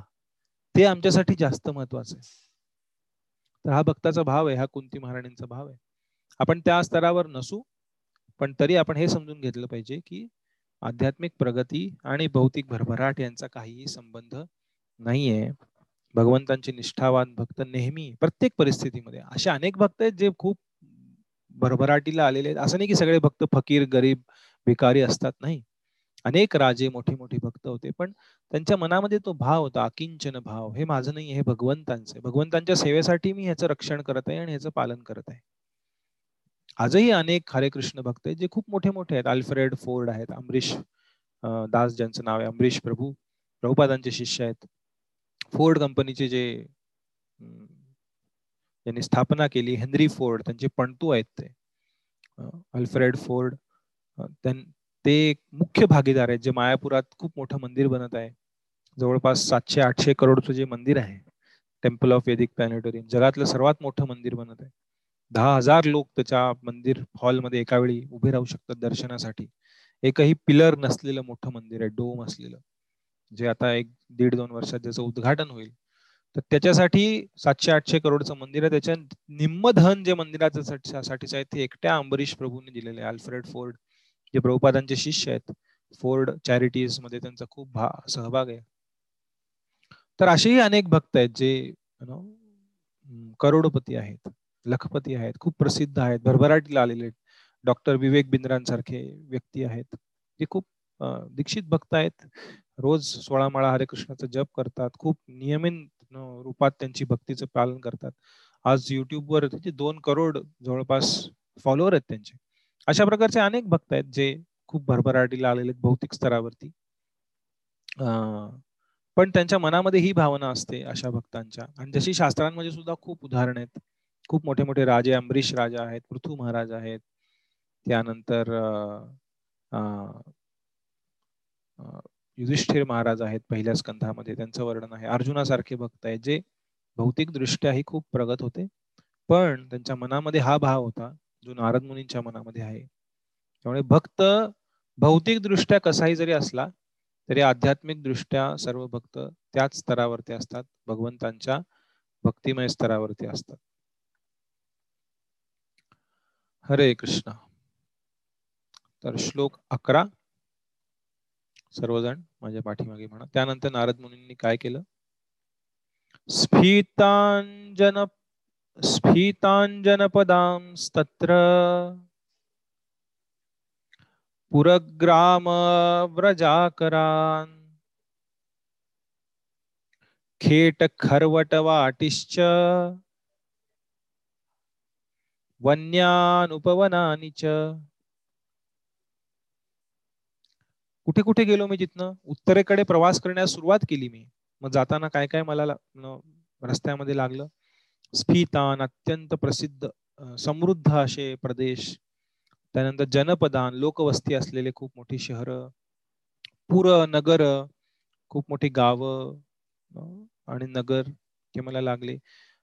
व्रज आकरान खूप मोठी शेत ज्यातनं मी प्रवास केला. आकरान म्हणजे खाणी मोठे मोठे खाणी. धातूंच्या सोन्याच्या चांदीच्या खाणी. खेट खरवट. खेट म्हणजे खेत शेती. शेती लागली खूप सारी. खरवट म्हणजे दऱ्या खोऱ्या खूप साऱ्या. ज्यातनं मी प्रवास केला. वाटिश्च पुष्पवाटिका आदी यातनं मी प्रवास केला. वनानी उपवनानी अनेक वन उपवन बागा अशा अनेक वेगवेगळ्या गोष्टींमधून मी मार्गक्रमण केले. तात्पर्य या वर्तमान सृष्टीच्या पूर्वीही आजच्या प्रमाणेच मागच्या ब्रह्मदेवांच्या जीवनातलं मागच्या ब्रह्मदेवाच्या मागच्या दिवसातली कथा आहे ही. त्यामुळे करोडो वर्षांपूर्वीची करोडो काय अनेक करोड वर्षांपूर्वीची कथा आहे. या वर्तमान सृष्टीच्या पूर्वीही आजच्या प्रमाणेच शेती खाणी उद्योग बागा अशा क्षेत्रात मानवाची गती होती. आणि पुढे येणाऱ्या सृष्टीतही या गोष्टी यथावत राहतील. करोडो वर्षांनंतर निसर्ग नियमांप्रमाणे एका सृष्टीचा आरंभ होतो आणि त्याच रूपात विश्वाच्या इतिहासाची पुनरावृत्ती होत राहते. पुरातत्व वेत्ते उत्खननात उत्खननात पाहिजे ते. उत्खननात आपला वेळ फुकट घालवतात परंतु जीवनाच्या मूलभूत गरजांचा शोध घेत नाहीत. नारद मुनी केवळ एक बालक होते आणि त्यांच्या मार्गात अनेक नगरे गावे खाणी उद्योगधंदे लागले परंतु त्यांनी आर्थिक विकासासाठी एक क्षण देखील घालविला नाही. ते निरंतर प्रगतीशील आध्यात्मिक उन्नती करीतच गेले. श्रीमद भागवत करोडो वर्षांपूर्वी घडलेल्या इतिहासाची पुनरावृत्ती आहे. येथे सांगितल्याप्रमाणे इतिहासातील काही महत्त्वपूर्ण घटना निवडून या दिव्य साहित्यात त्यांना अंकित केले आहे. तर असं नाहीये की पूर्वी मनुष्य सुसंस्कृत नव्हता मनुष्याला या सर्व गोष्टी शेती नव्हती माहिती. आणि त्यामध्ये नंतर प्रगती होत गेली.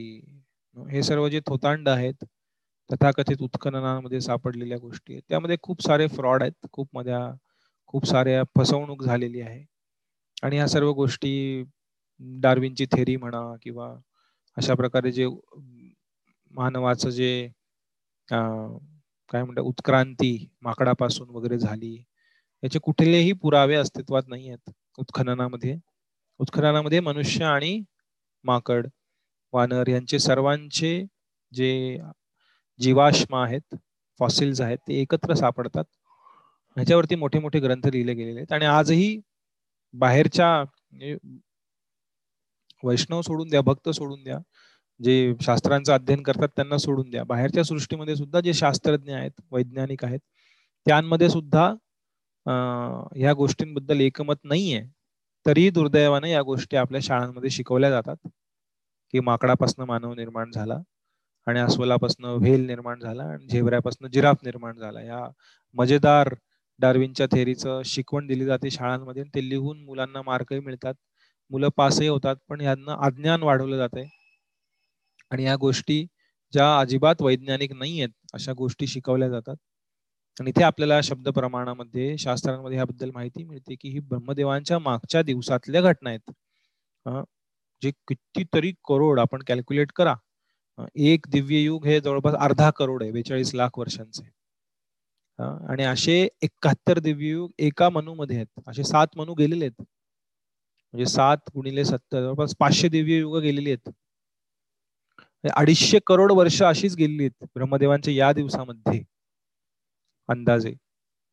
मागच्या दिवसातली ही घटना आहे. म्हणजे अडीचशे करोड वर्षांपेक्षा जुनी घटना आहे ही. अडीचशे करोड वर्ष खूप मोठा कालखंड आहे. त्यावेळेस सुद्धा या सर्व गोष्टी होत्या. याचं वर्णन इथं करण्यात आलेलं आहे. श्लोक बारा सर्वजण माझ्या पाठीमागे म्हणा. चित्रधातू विचित्राद्री. निभभंग निभभग्न भुजद्रुमान। जलाशया जलाशयान शिवजलान नलिनी सुरसेविताः। चित्रस्वनै पत्ररथैर्। विभ्रमद्भ्रमनि विभ्रमद्भ्रमरश्रियः।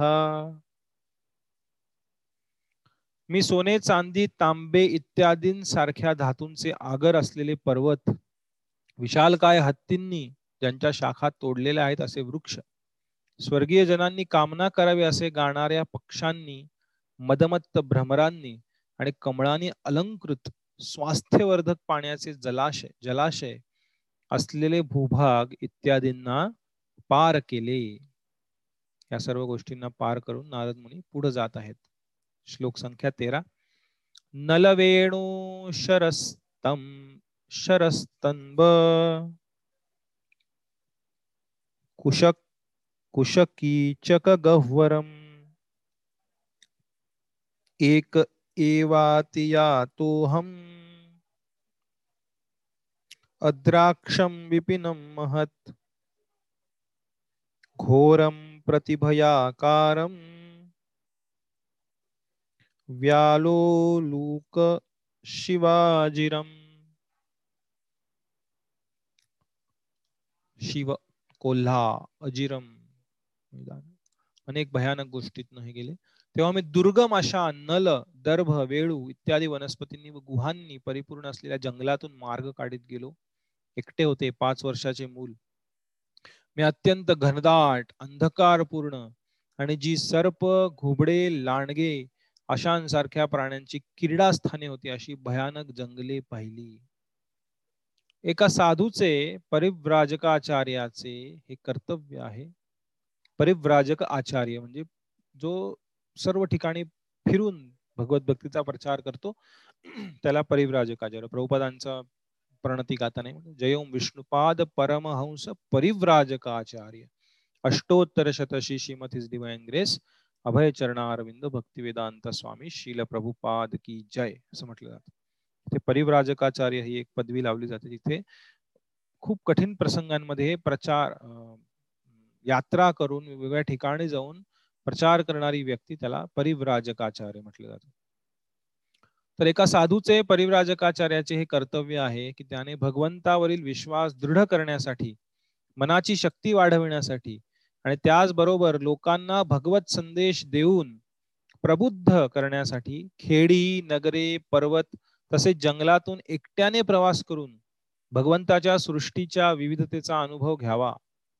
संन्याशाला भयाचा त्याग करून या सर्व संकटांना संकटांना सामोरे जावे लागते. श्री चैतन्य महाप्रभू हे वर्तमान युगातील सर्वश्रेष्ठ आदर्श संन्यासी आहेत. त्यांनी अशाच तऱ्हेने मध्य भारतातील जंगलातून प्रवास करीत असताना वाघ अस्वले सर्प हरणे हत्ती आणि अनेक जंगली प्राण्यांना प्रबुद्ध केले. या कलियुगात सामान्य माणसांसाठी संन्यास वर्ज्य आहे. जो मोठेपणासाठी आपला वेश बदलतो तो मूळ आदर्श संन्यासाहून भिन्न आहे. तथापि मानवाने सामाजिक संबंधाचा त्याग करण्याचे व्रत घेऊन एकांतपणे परमेश्वराच्या सेवेत आपले आयुष्य व्यतीत करायला हवे. वेश बदलणे ही केवळ एक औपचारिकता आहे. श्री चैतन्य महाप्रभूंनी स्वतःला संन्याशी म्हणून घेणे पसंत केले नाही. आणि या युगातील तथाकथित संन्याशांनी आपल्या मूळ नावात बदल न करता भगवान श्री चैतन्यांचे अनुसरण करावे. चैतन्य महाप्रभूंना जे दीक्षेचं नाव दिलं गेलं होतं त्यांच्या गुरूंद्वारे श्रीकृष्ण चैतन्य तेच नाव त्यांनी धारण केलं. जेव्हा त्यांनी संन्यास घेतला तेव्हा त्यांनी नाव बदललं नाही. मूळ नावात बदल न करता भगवान श्री चैतन्यांचे अनुसरण करावे. या युगात भगवंताच्या यशाचे श्रवण आणि कीर्तन करणे ही भक्तीचे विधी विशेषता निर्धारित केलेली आहे. आणि जो कौटुंबिक जीवनाच्या त्यागाचे व्रत घेतो त्याने नारद मुनी अथवा श्रीकृष्ण श्री चैतन्य महाप्रभू अशांसारख्या परिव्राजकांचे अनुकरण करण्याची आवश्यकता नाही.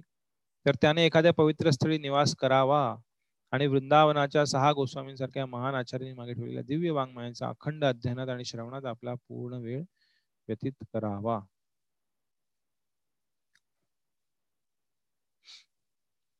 तर अशा प्रकारे आपण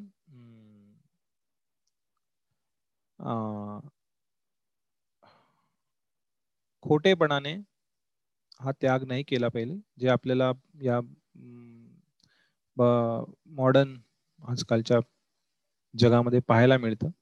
असे अनेक लोक आहेत जे भगवत भक्ती न करता भौतिक लाभासाठी अशा गोष्टी स्वीकार करतात. पण चैतन्य महाप्रभू नारद मुनी आहे भगवंतांप्रती प्रगती करण्यासाठी या गोष्टींचा त्यांनी स्वीकार केला होता.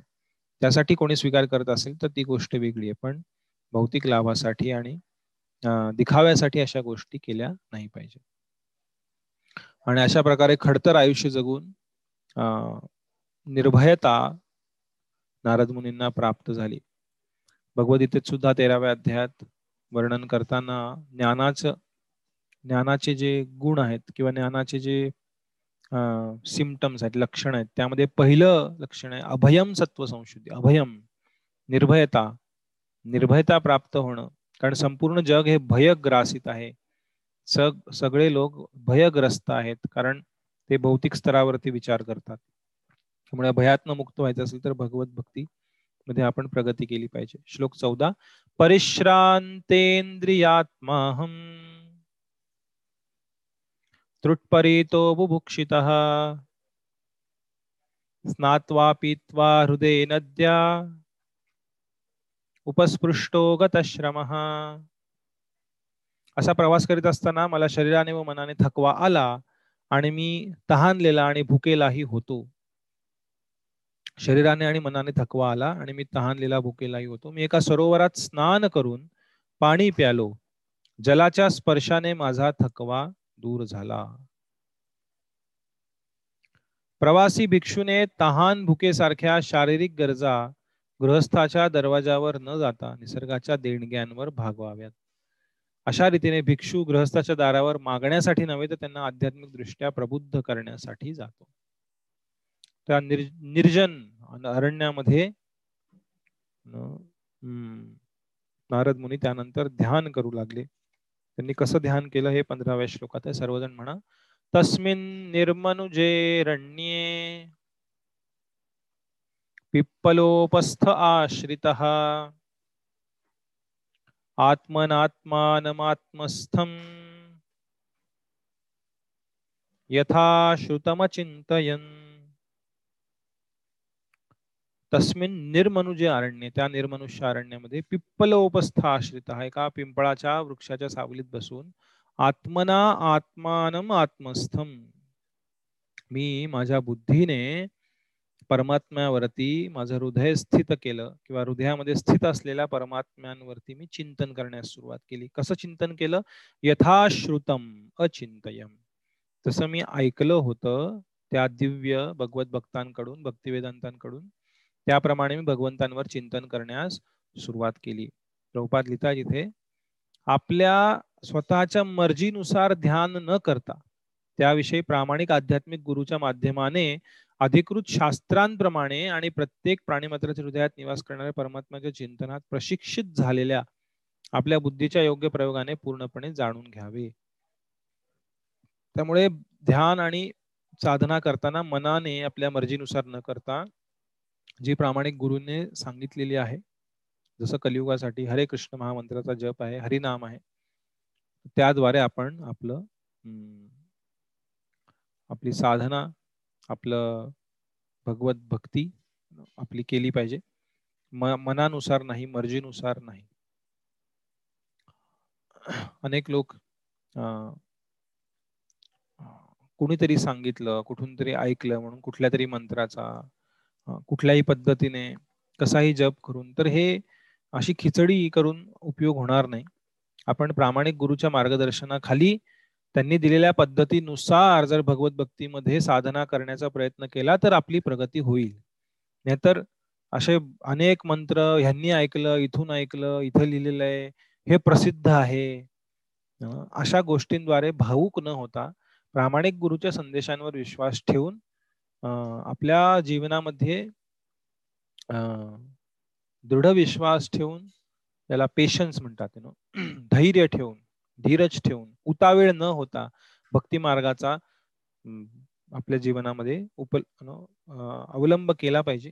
याद्वारे हळूहळू हळूहळू आपल्या हृदयामध्ये परिवर्तन होत जाईल. श्लोक संख्या सोळा सर्वजण म्हणा ध्यायत ध्यायतश्चरणाम भोजम भावनिर्जित चेतसा औत्कंठ्याश्रु औत्कंठ्याश्रुकलाक्षस्य। हृदयासीन्मेशनैर्हरिः जेव्हा दिव्य प्रेमात मन एकरूप करून मी भगवंताच्या चरण कमळांचे ध्यान करू लागलो तेव्हा माझ्या नेत्रातून अश्रू वाहू लागले. आणि तात्काळ भगवान श्रीकृष्ण माझ्या हृदय कमळात प्रकट झाले. बघा त्यांच्या भक्तिवेदांच्या मार्गदर्शनाखाली हे केलं. तात्काळ भगवंत त्यांच्या हृदयात प्रकट झाले.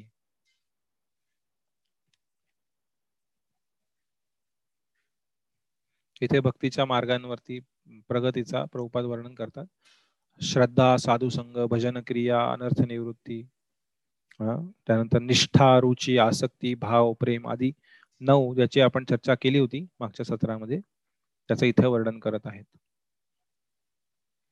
नारदांनी पूर्वजन्मात ग्रहत्याग केल्यानंतर लगेच ही अवस्था प्राप्त केलेली होती. त्यामुळे त्यांच्यासाठी भगवंतांचे प्रत्यक्ष दर्शन होणे स्वाभाविकच होते.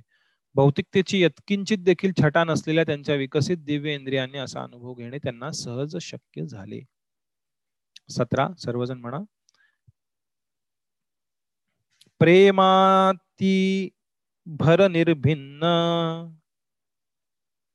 पुलकांगोति निवृत आनंद संप्लवे लीनो नापश्यमुभयम मुने। हे व्यासदेव त्यावेळी प्रेम अतिरेकामुळे माझ्या शरीराचे अंग प्रत्यंग पुलकित होऊन गेले. आनंद सागरात लीन झाल्या कारणाने मी स्वतःलाही आणि भगवंतांनाही पाहू शकलो नाही. अंग प्रत्यंग पुलकित झालं आणि एवढा आनंद झाला त्यांच्या हृदयामध्ये की ते स्वतःला आणि भगवंतांना कुणालाही पाहू शकले नाही. श्लोक अठरा. रूपम भगवतो यत्तन मनःकान्तं शुचापहम्। अपश्यन् सहसोत्त अपश्यन् सहसोत्तस्थे। वैक्लव्याद्दुर्मना इव। रूपम भगवतो यत्तत्। भगवंत निराकार नाही। भगवंतांचं दिव्य रूप नारद मुनींनी पाहिलं। भगवंतांचे दिव्य रूप यथावत मनाच्या इच्छा पूर्ण करणारे आणि सर्व मानसिक विषमता दूर करणारे आहे. शुचा अपहम. सर्व विषमता दूर करणारे आहेत. अपश्यन सहसोतस्थे म्हणून जेव्हा हे रूप मी पाहिलं ते पाहून उभा राहिलो. म्हणून जेव्हा ते रूप नाहीसे झाले तेव्हा मी एखाद्या गमावलेल्या विमनस्क मनुष्याप्रमाणे व्याकुळ होऊन उठून उभा राहिलो. हो. ते रूप प्रकट झालं पण मी त्याला पाहू शकलो नाही. एवढं माझं आनंद अश्रू भरून आले होते. शरीर गदगद झालेलं. ते रूप प्रकट झालं आणि नाहीस झालं. त्यामुळे मी एखाद्या काहीतरी गमावलेल्या अशा विमनस्क मनुष्याप्रमाणे व्याकुळ होऊन उभं राहिलो. भगवंत निराकार नसल्याचे नारद मुनींनी अनुभवले आहे. आपल्या भौतिक अनुभवातील रूपाहून त्यांचे रूप सर्वथा भिन्न आहे आध्यात्मिक आहे. जेव्हा भगवंतांना निर्गुण म्हटलं जातं किंवा निराकार म्हटलं जातं तेव्हा तो भौतिक गुण त्यांना नाही आहेत. किंवा तीन गुणांच्या ते परे आहेत सत्व रजस्तम आणि निराकार म्हणजे भौतिक आकार नाहीये निराकार ह्याचा अर्थ आकारच नाही असा अर्थ नाहीये भगवंतांना दिव्य आध्यात्मिक रूप आहे. आणि ते नारद मुनींच्या समोर प्रकट झालं पण ते व्यवस्थित त्यांचं दर्शन घेऊ शकले नाही. आणि त्यांच्यासमोर प्रकट झाले भगवंत आणि लगेच अदृश्यही झाले. त्यामुळे त्यांना एक खूप मोठा धक्का बसला आणि ते त्या धक्क्याने उभे राहिले. श्लोक एकोणीस. दिदृक्षुस्तदहं भूयः प्रणिधाय मनोहृदि वीक्षमाणोऽपि न पश्यम्। अवितृप्त इवातुरः मी भगवंताचे ते दिव्य रूप पुन्हा पाहू इच्छित होतो परंतु त्याचे पुन्हा दर्शन व्हावे म्हणून उत्सुकतेने हृदयात एकाग्र चिंतन करण्याचे प्रयत्न करूनही मी त्या रूपाला पाहू शकलो नाही. अशा प्रकारे असंतुष्ट झाल्यावर मी संतप्त होऊन उठलो. खूप प्रयत्न केले त्यांनी ते रूप नष्ट झालं. नष्ट म्हणजे अदृश्य झालं. अदृश्य झाल्यानंतर त्यांनी खूप प्रयत्न केले. परत मन एकाग्र करून परत ध्यान करण्याचं परत ते रूप पाहण्याचं भगवंतांचं दिव्य आध्यात्मिक रूप. पण सर्व प्रयत्न फसले आणि मग ते असंतुष्ट होऊन संतप्त होऊन अतिशय आतुर होऊन तिथनं उभे राहिले. संतप्त म्हणजे क्रोधित नाही पण आतुर होऊन खूप त्यांना त्याच्याबद्दल खूप उत्सुकता असल्यामुळे ते उभे राहिले. हा हे महत्वाचं आहे. भगवंतांच्या रूपाचे दर्शन करण्यासाठी कोणतीही यांत्रिकी विधी नाही. ते सर्वस्वी भगवंतांच्या आकारण कृपेवर अवलंबून असते. ज्याप्रमाणे आपण सूर्याकडे आपल्या मर्जीनुसार कोणत्याही वेळेला उगवण्याबद्दल मागणी करू शकत नाही त्याप्रमाणे आपल्या दृष्टीसमोर उपस्थित होण्याची मागणी आपण परमेश्वराकडे करू शकत नाही. सूर्य आपल्या समयानुसार उगवेल. त्याप्रमाणे भगवंत त्यांच्या आकारण करुणेने स्वेच्छेने प्रकट होतात. आपण केवळ योग्य वेळेच्या प्रतीक्षेत राहून भगवंतांच्या सेवेतील निर्धारित कर्तव्य करीत राहावे आपली साधना भक्ती करीत राहावे. पण प्रथम प्रयत्नात नारद यशस्वी झाले ना होते तरी भरपूर प्रयत्न करून देखील त्यांना सफलता मिळाली नाही. त्यामुळे भगवंत सर्व प्रकारच्या बंधनातून मुक्त आहेत. केवळ अनन्य भक्तीच्या बंधनाने ते बांधले जाऊ शकतात. आपल्या भौतिक इंद्रियांद्वारा दृश्य नाहीत. आणि अनुभव गम्यही नाहीत भौतिक स्तरावरती. तेव्हा पूर्णपणे त्यांच्या दयेवर अवलंबून राहून केलेल्या भक्तीतील प्रामाणिक प्रयत्नाने ते प्रसन्न होतात तेव्हा ते त्यांच्या स्वेच्छेने दर्शन देणे शक्य असते. भगवंत त्यांच्या स्वेच्छेने दर्शन देतात. त्यानंतर नारद मुनींनी काय केलं? एवं यतंतम विजने मामाहा गोचरो गिराम गंभीरश्लक्षणया वाचा। शुच प्रशयमन्निव। त्या एकांत स्थळी माझे प्रयत्न पाहून वर्णता वर्णनातीत वर्णनातीत वर्णनाच्या पलीकडील भगवंत माझा शोक दूर करीत अत्यंत गंभीर आणि सुखद अशा अगोचर वाणीने बोलले. त्या एकांत स्थळी त्यांना एक आवाज ऐकू आला.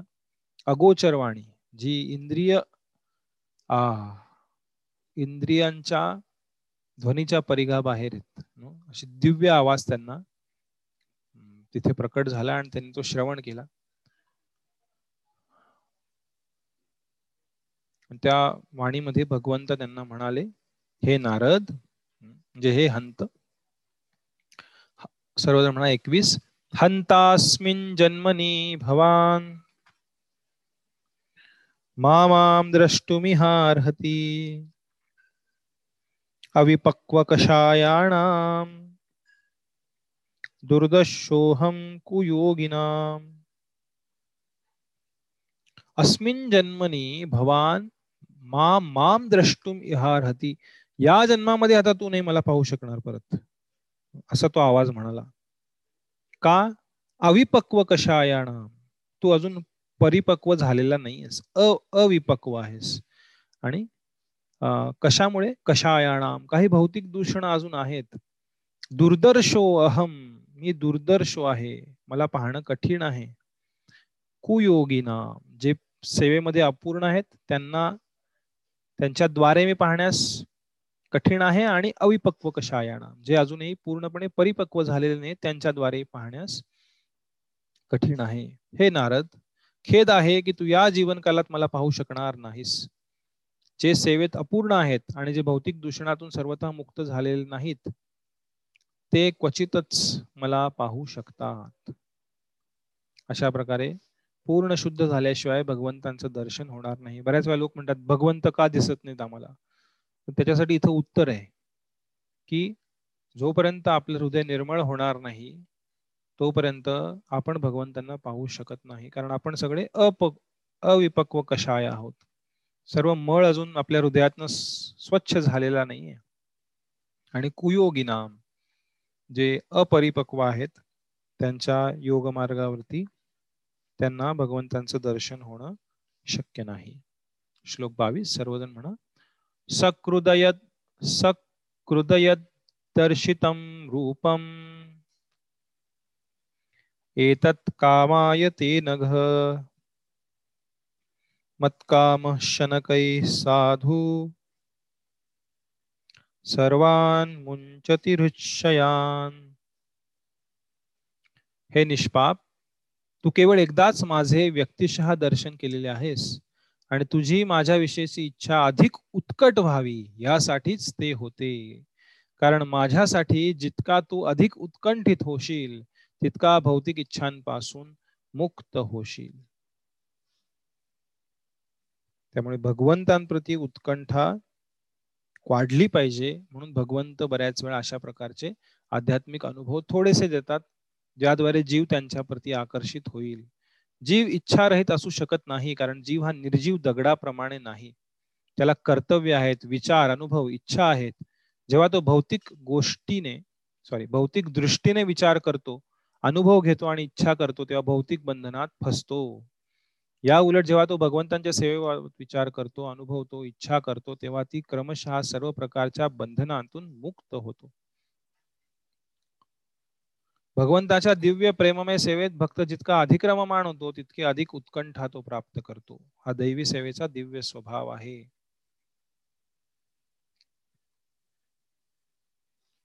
अशा प्रकारे नारद मुनींच्या जीवनामध्ये अनुभवाला आणि त्यांची उत्कंठना उत्कंठा अधिक वाढवण्याबद्दल त्यांना सांगण्यात आले. श्लोक तेवीस. सत्ये वया दीर्घयापी जाता मयी दृढामती हित्वा वद्यमिमं लोकम गंतामज्जनतामसी परमसत्याच्या सेवेने काही काळातच भक्त दृढ बनतो. त्याची बुद्धी माझ्यात स्थिर होते. फलत या शोचनीय शोचनीय जगाचा त्याग केल्यानंतर तो दिव्य लोकात माझे साहचर्य प्राप्त करतो. अशा प्रकारे तो आवाज नारद मुनींना सांगत आहेत. आणि आता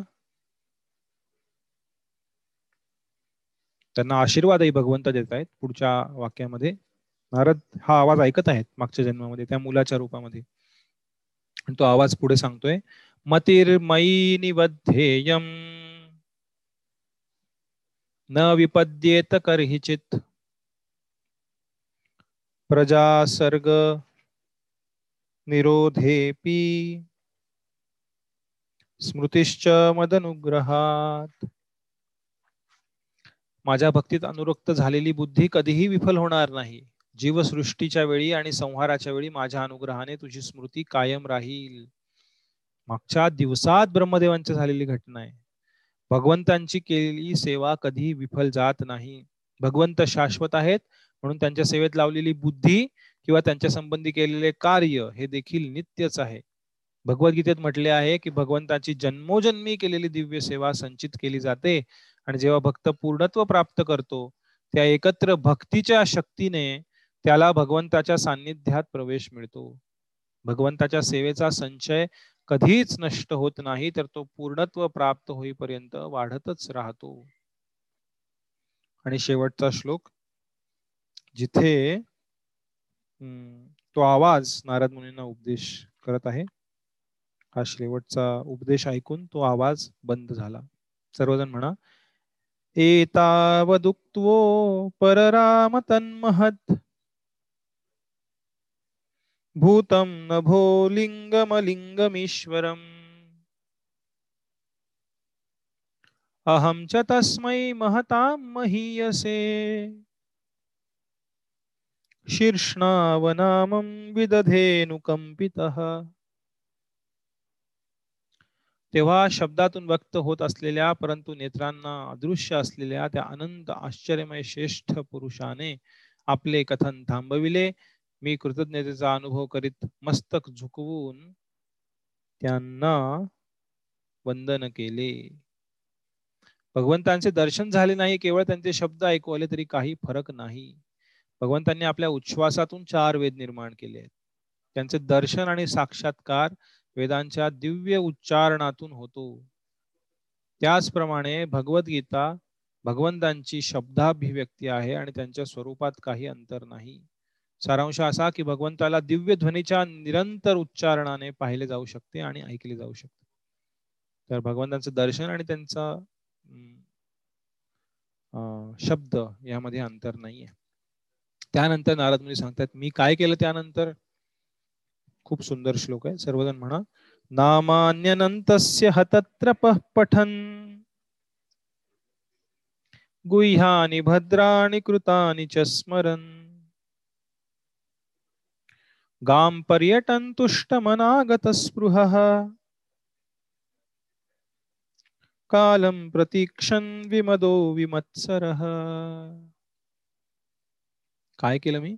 नामानी अनंतस्य अनंत भगवंतांचे हतत्रप पठन सर्व भौतिक जगाच्या औपचारिकतेतनं मुक्त होऊन मी त्या नावांचा जप केला. अशा प्रकारे भौतिक जगाच्या सगळ्या औपचारिकतापासून मुक्त होऊन मी भगवंतांचे दिव्य नाम व यश यांचे कीर्तन करू लागलो. भगवंतांच्या दिव्य चरित्रांचे अशा तऱ्हेने कीर्तन व स्मरण कल्याणकारक असते. अशा त्यांच्या रहस्यपूर्य पूर्ण कल्याणकारी दिव्य चरित्रांचे कीर्तन व स्मरण करीत पूर्ण संतुष्ट होऊन भौतिक इच्छांतून पूर्णपणे मुक्त होऊन गर्वरहित व ईर्षारहित होऊन मी काळाची प्रतीक्षा करीत पृथ्वीवर भ्रमण करू लागलो. कालम प्रतीक्षण विमदो विमत्सरहा. मी भक्ती करत होतो नाम जप करत होतो कीर्तन करत होतो भगवंतांच्या गुणांचं नामांचं आणि विमद विमत्सर मी पूर्णपणे गर्वरहित विमद आणि विमत्सर मत्सर रहित ईर्षा रहित होऊन मी अशा प्रकारचे भक्तीचे कार्य करत राहिलो त्या जन्मामध्ये. निष्ठावंत भक्ताचे जीवन या प्रकारे नारद मुनींच्या स्वतःच्या उदाहरणाद्वारे संक्षेपात वर्णन करण्यात आले आहे. साक्षात्कार थोडासा झाला काही क्षणांपुरता बस. त्यानंतर काहीही भगवंतांकडनं आदान प्रदान नाही तरीही अत्यंत निष्ठेनं त्यांची साधना भक्ती त्यांना दिलेल्या मार्गदर्शनानुसार करीत राहिले. कुणाची ईर्षा केली नाही गर्व केला नाही पण त्यांच्या साधनेवरचा भगवत भक्तीवरचा विश्वासही त्यांचा अढळ होता आणि त्यांनी अशा प्रकारे भक्ती चालू ठेवली नाही. आणि गर्व आणि ईर्षा का करीत नाहीत भगवंतांचे भक्त? कारण भगवंतांच्या धामात परत जाणे हे भगवंतांच्या भक्तांचं परम लक्ष आहे. आणि तेच त्यांचे ध्येय असल्यामुळे ते कधीही कोणाबरोबर ही ईर्षा करीत नाहीत आणि भगवत धामात जाण्याच्या पात्रतेचा गर्वही करीत नाहीत. या भौतिक जगतात गर्व आणि ईर्षा का आहे? ईर्षा का आहे? कारण एखाद्या व्यक्तीला माझ्याहून जास्त भौतिक गोष्टी प्राप्त झाल्या भौतिक सुविधा प्राप्त झाल्या धन समृद्धी प्राप्त झाली की हृदयामध्ये ईर्षा येते त्या व्यक्तीला माझ्याहून जास्त प्राप्त झालंय. आणि ईर्षेचं रूपांतर मत्सरामध्येही होतं. दोन्ही समानच आहेत पण ईर्षा म्हणजे त्याच्याकडे जे आहे किंवा त्या व्यक्तीकडे जे आहे ते माझ्याकडे का नाही? ईर्षा आणि मत्सर म्हणजे त्याच्याहून वरची पातळी जी कार्यामध्ये परिवर्तित होते. ती म्हणते की माझ्याकडे नाही ना मग त्याच्याकडे पण नाही. मग त्यालाही नाही असू देणार. त्याच्याकडेही मी राहू नाही देणार या गोष्टी. तर ही ईर्षा आणि मत्सर भौतिक भौतिक चेतना असलेल्या लोकांच्या हृदयात असणार. जेवढा व्यक्ती आध्यात्मिक प्रगती करेल तेवढा त्याच्या हृदयातील ईर्षा मत्सर निघून जाईल. कारण तो भौतिक कॉम्पिटिशन मधनं बाहेर पडलेला आहे. भौतिक घोडदौड चालू आहे लोकांची खूप साऱ्या भौतिक समृद्धी सुविधा प्राप्त करण्याची त्याच्या बाहेर तो पडलाय. त्याचं एक उच्च लक्ष आहे. ज्याप्रमाणे लहान मुलं खेळताना एखाद्या छोट्या गोष्टीसाठी भांडण करत असतात. तेव्हा मोठ्या माणसांना वाटतं की अरे कशासाठी हा भांडण करतोय? छोट्याशा गोष्टीसाठी. तशी परिस्थिती भगवत भक्तांची होती. ते इतर लोकांना पाहून दया येते त्यांच्या हृदयामध्ये की अरे फालतू गोष्टींसाठी लढतो. बऱ्याच वेळा आपण पाहतो काही कुत्री रस्त्यावरती काहीतरी तुटलेली प्लॅस्टिकची बाटली म्हणा काही त्याच्यासाठी भांडणं करतात. छोट्या छोट्या गोष्टींसाठी किंवा एखादा हाडूक असेल त्याच्यासाठी भांडणं करतात आणि बऱ्याच वेळा एकमेकांना जखमी करतात भांडणामध्ये. तर तशी परिस्थिती या भौतिक जगतातील मानव समाजामध्ये सुद्धा जे भौतिक स्तरावरती जीवन जगतात त्या भौतिक गोष्टींसाठी एकमेकांचा मत्सर आणि ईर्षा करतात द्वेष करतात आणि गर्विष्ट होतात. भौतिक लाभ प्राप्त झाल्यानंतर पण भगवत भक्त जे प्रामाणिक पद्धतीने भगवत भक्ती करत आहेत आध्यात्मिक जगतात जाण्याचं ज्यांचं जीवनाचं ध्येय आहे अशा लोकांच्या जीवनामध्ये या गोष्टी त्यांना भ्रमित करत नाहीत. कारण त्यांचं ध्येय आहे दिव्य आहे आध्यात्मिक आहे आणि तिथे कॉम्पिटिशन नाही आहे प्रत्येकासाठी जागा आहे. भौतिक जगतामध्ये आय एस टॉपर एकच असू शकतो. एक झाला तर दुसरा नाही होऊ शकत. जे पाचशे मुलं सिलेक्ट होतील त्यातलं पाचशे एक जो असतो तो डिस्क्वालिफाय होतो. तो नाही जाऊ शकत. पण आध्यात्मिक स्तरावरती प्रत्येक जण प्रत्येकासाठी जागा राखीव आहे. Reservation for everyone special reservation करायची गरज नाही कुणालाही. प्रत्येकाचं रिझर्वेशन आहे त्यामुळे मत्सराचा प्रश्न येत नाही आणि प्रत्येकाशी भगवंत त्याच्या इच्छेनुसार त्याची जेवढी इच्छा आहे त्या इच्छेनुसार आदान प्रदान करू शकतात.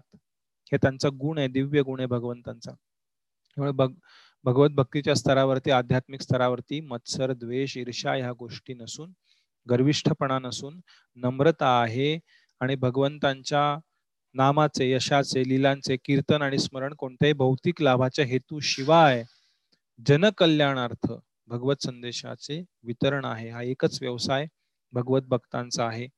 ते त्यांच्या पात्रतेचा कधीही गर्व करीत नाहीत. श्लोक सत्तावीस सर्वजण म्हणा एवं कृष्णमतेर्ब्रह्म. एवं कृष्णमतेर्ब्रह्मन्. नासक्तस्यामलात्मनः। कालः प्रादुरभूत्काले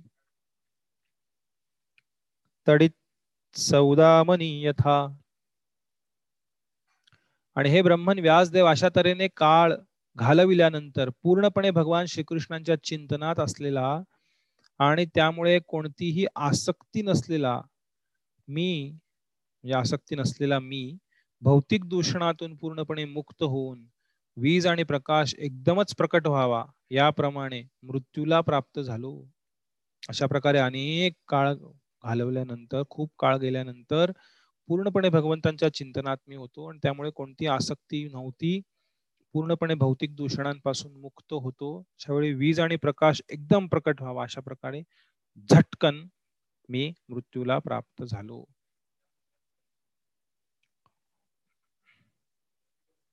भगवत भक्तासाठी मृत्यू हा दुःखद नसतो कारण तो आध्यात्मिक जगतात प्रवेश करत असतो. मृत्यू ही एक फक्त पायरी असते.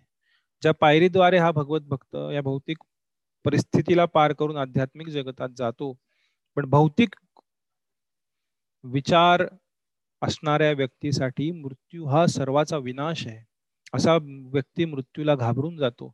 कारण त्याचं नो त्याची लालसा ही भौतिक गोष्टींप्रतीत असल्यामुळं या सर्व गोष्टी हिरावून घेतल्या जातील मृत्यूच्या वेळी. त्यामुळे तो घाबरून जातो. पण आध्यात्मिक व्यक्तीचा ध्येय आध्यात्मिक जगत असल्यामुळे आणि भौतिक गोष्टींची तो आसक्त नसल्यामुळे मृत्यू ही एक फक्त फॉर्मॅलिटी राहते. ती फक्त एक एक पायरी राहते जी ओलांडायची असते त्याला. आणि त्यानंतर तो आध्यात्मिक जगतात भगवंतांसोबत नित्य लीला करण्यासाठी प्रवेश करतो.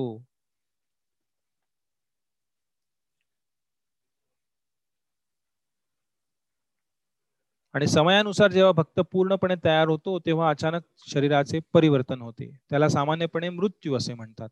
एका भक्तासाठी हे परिवर्तन अगदी एका भक्तासाठी हे परिवर्तन अगदी एकाच वेळी वीज आणि प्रकाश प्रकट व्हावा त्याप्रमाणे घडत असते.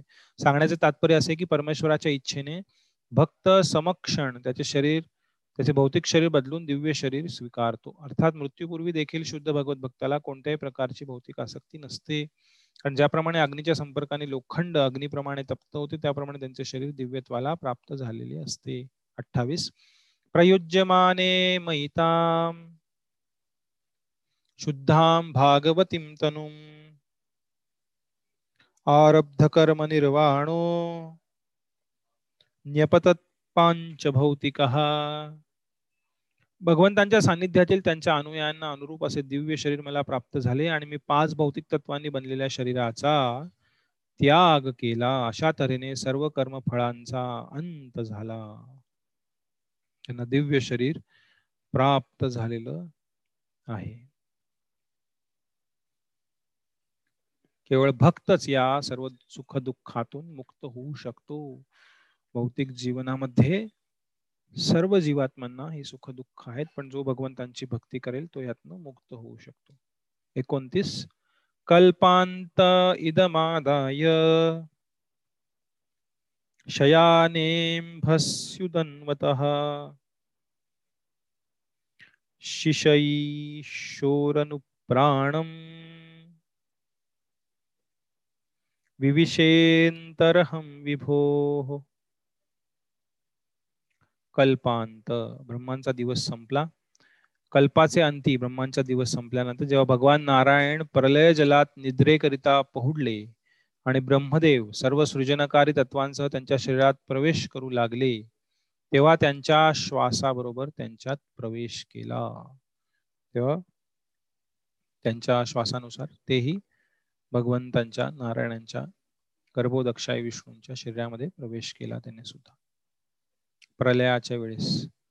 आणि त्यानंतर हजार युग नंतर ब्रह्मदेव उठले त्यांच्या निद्रेमधून. दुसरा दिवस चालू झाला पुढचा दिवस. सहस्त्र युग पर्यंते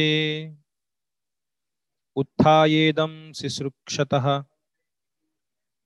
मरीचि मिश्रा ऋषय प्राणेभ्योहम च जज्ञिरे। चार अब्ज तीस कोटी सौर वर्षांनंतर. जेव्हा भगवंताच्या इच्छेने ब्रह्मदेव पुन्हा सृष्टी निर्माण करण्यासाठी जागृत झाले तेव्हा मरीची अंगिरा अत्री इत्यादी ऋषी त्यांच्या शरीरातून उत्पन्न होत गेले. आणि त्यांच्याबरोबर मीही प्रकट झालो. ब्रह्मदेवांच्या काळ गणनेचं इथं वर्णन करण्यात आलेलं आहे. श्री नारद सर्व शक्तिमान अभौतिक आणि भौतिक सृष्टीच्या कोणत्याही भागात मुक्तपणे प्रवेश करू शकतात. ते त्यांच्या स्वतःच्या दिव्य शरीराने प्रकट आणि अप्रकट होतात. अशा देहात बद्ध जीवांप्रमाणे आत्मा आणि देह यांच्यात भेद असत नाही. जसं आपल्या शरीरात आपले शरीर आहे आणि आपण आतमध्ये शरीराच्या राहत आहोत आत्मा स्वतः. पण जे दिव्य शरीर नारद मुनीचं त्यामध्ये हे नारद मुनीचे शरीर आणि आतमध्ये त्यांचा आत्मा असं नाही. ते नारद मुनीच आहेत. दिव्य आहे. ते त्यांचं दिव्य शरीर आहे. ते स्वतःच आहेत. अशा प्रकारे. आपल्यासाठी शरीर आणि आत्मा वेगळा आहे बद्ध अवस्थेमध्ये मुक्त अवस्थेमध्ये त्यांना दिव्य आत्मा आत्माच दिव्य आध्यात्मिक शरीर प्राप्त करतो. त्याचं शरीर विकसित होतं पूर्णपणे. त्यामुळे शरीर आणि आत्म्यात अंतर राहत नाही.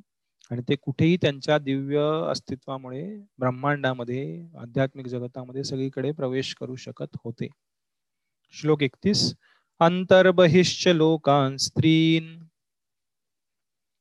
पर्येम्यस्कन्दितव्रतः। अनुग्रहान् महाविष्णोर्। अविघात गती क्वचित। तेव्हापासून सर्व शक्तिमान महाविष्णूंच्या अनुग्रहाने मी दिव्य जगात आणि भौतिक जगाच्या त्रिलोकीत कोणत्याही निर्बंधाशिवाय सर्वत्र संचार करतो कारण मी भगवंताच्या अखंड भक्तीत स्थिर आहे. त्यामुळे ते कुठेही प्रवास करू शकतात कुठेही जाऊ शकतात.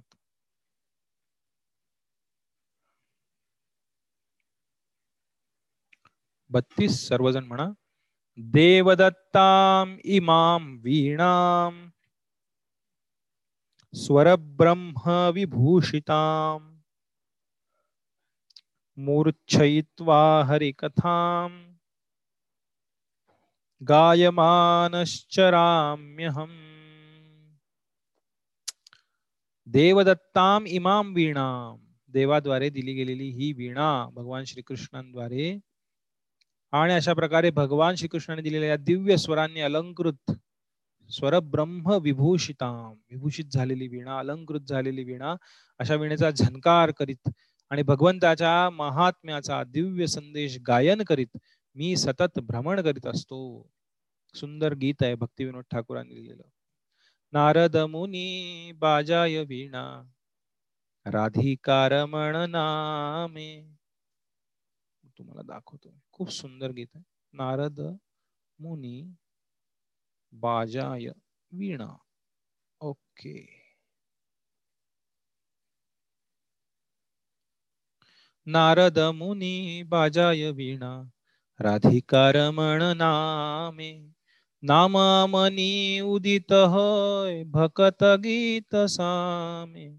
अमिया धारा वरिषे घन श्रवण युगले गिया। भकत जन सघने नाचे भरिया आपण हिया।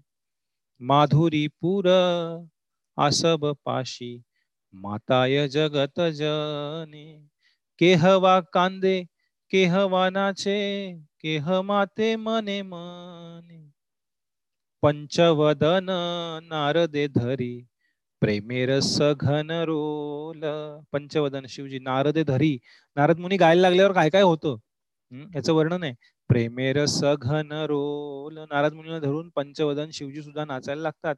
कमलासन नाचिया बोले बोलो बोलो हरी बोलो। कमलासन ब्रह्मदेव।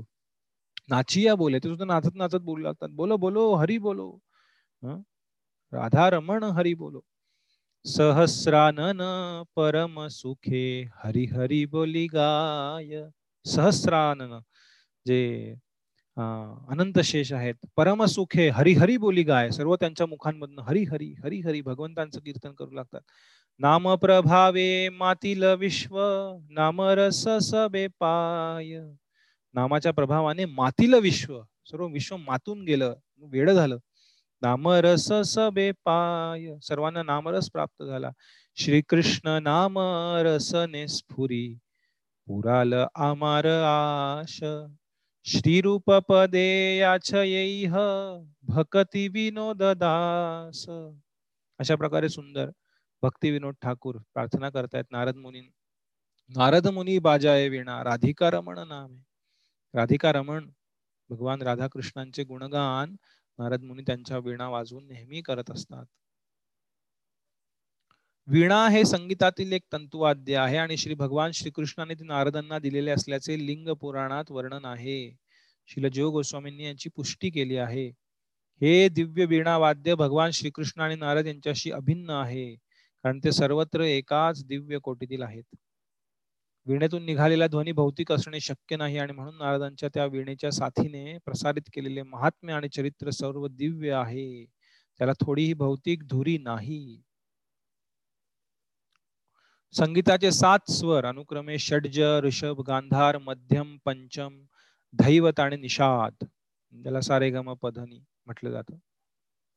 हे सर्व देखील दिव्य असून खास करून ते दिव्य गायनासाठीच आहेत. भगवंताचे एक भक्त शुद्ध भक्त नारद देव भगवंताचे भगवंताने भगवंत त्यांना दिलेल्या भेटीबद्दल झालेले ऋण नेहमीच पूर्ण करीत राहतात. आणि अशा तऱ्हेने ते निरंतर त्यांची दिव्य महिमा गाण्यात रंगून गेलेले असतात. म्हणून ते उदात्त स्थितीत आढळ आहेत. श्री नारद मुनींच्या चरण चिन्हांचे अनुसरण करीत भौतिक जगातील आत्मानुभव आत्म्याने देखील श रु गाम इत्यादी दिव्य स्वरांच्या भगवद्गीतेत निर्धारित केल्याप्रमाणे सतत भगवत यश गाण्यात यथा योग्य वापर करावा. त्यामुळे हे सात स्वर दिव्य आहेत वीणा दिव्य ह्याचा वापर दिव्य भगवत भक्तीसाठी केला गेला पाहिजे. ना की भौतिक स्तरावरील ज्या भौतिक गोष्टींचं वर्णन आहे जे आजकाल आपल्याला सर्व ठिकाणी पाहायला मिळतं तो त्याचा दुरुपयोग आहे. श्लोक संख्या तेहतीस सर्वजण म्हणा प्रगायत स्ववीर्याणी तीर्थपाद प्रियश्रवा आहूत इव मे शीघ्रम। दर्शनम याति चेतसी। ज्यांचे महात्म्य आणि चरित्रे श्रवण करण्याकरिता सुखद आहेत असे भगवान श्रीकृष्ण त्यांच्या पवित्र चरित्रांचे कीर्तन करू लागताच तात्काळ बोलविल्याप्रमाणे माझ्या हृदयात प्रकट होतात. अशा प्रकारे नारद मुनी त्यांच्या दिव्य पूर्वजन्माचं वर्णन केलं. आणि त्यानंतर नारद मुनी पुढच्या पाच श्लोकांमध्ये पाच श्लोक शेवटचे राहिले त्या अध्यायातले चौतीस पस्तीस छत्तीस सदतीस अडतीस. अडतीस श्लोक आहेत. तर या पाच श्लोकांमध्ये नारद मुनी खूप महत्त्वाचे काही उपदेश व्यासदेवांना करीत आहेत. त्यानंतर तिथनं नारद मुनी अंतर्धान होऊन निघून जातील. तर या तीन श्लोकांमध्ये त्यांनी उपदेश दिलेला आहे. चौतीस पस्तीस आणि छत्तीस. सर्वजण माझ्या पाठीमागे म्हणा. चौतीसावा श्लोक खूप महत्त्वाचा आहे. एतध्यातुरचित्तानां मात्रा स्पर्शेच्छया मुहुः भवसिन्धुप्लवो दृष्टो हरिचर्यानुवर्णनम्। एतद् हि आतुरचित्तानां ज्यांचे मन सदैव चिंताग्रस्त आहे मात्रा स्पर्श इच्छया मुहू की कसे मी यु नो इंद्रिय भोग प्राप्त करू आणि किती प्राप्त करू या चिंतेने सदैव जळत आहे त्यांचं हृदय चिंताग्रस्त आहे. मुहू म्हणजे सदैव. तर अशा लोकांसाठी भवसिंधू प्लव प्लव म्हणजे नाव किंवा बोट नौका. भवसिंधू हे अज्ञानरूपी जो सागर आहे या भौतिक अस्तित्वाचा त्याला पार करण्यासाठी जी जी नाव आहे नौका आहे ती माझ्या मते काय आहे किंवा मी अनुभवलेल्याप्रमाणे काय आहे? दृष्टो हरिचर्या अनुवर्णनम. भगवान हरि हरींच चर्या चरित्र अनुवर्णनम. त्याचं निरंतर गायन श्रवण पठन करणे त्यांचं हरिनाम घेणे ह्या हरींच्या चरित्राचं वर्णन करणे हा मी अनुभवलेला सर्वोत्कृष्ट मार्ग आहे जे एका नावेप्रमाणे आहे या अज्ञान रूपी भवसागरातून पार करून जाण्यासाठी. माझा हा स्वतःचा अनुभव आहे की जे इंद्रियां इंद्रियांना विषय कसे प्राप्त होतील या चिंतेने सदैव चिंताग्रस्त आहेत ते अज्ञान रूपी सागराला दिव्य भगवत चरित्र गायन रूपी सर्वात सुलभ नौकेने पार करू शकतात.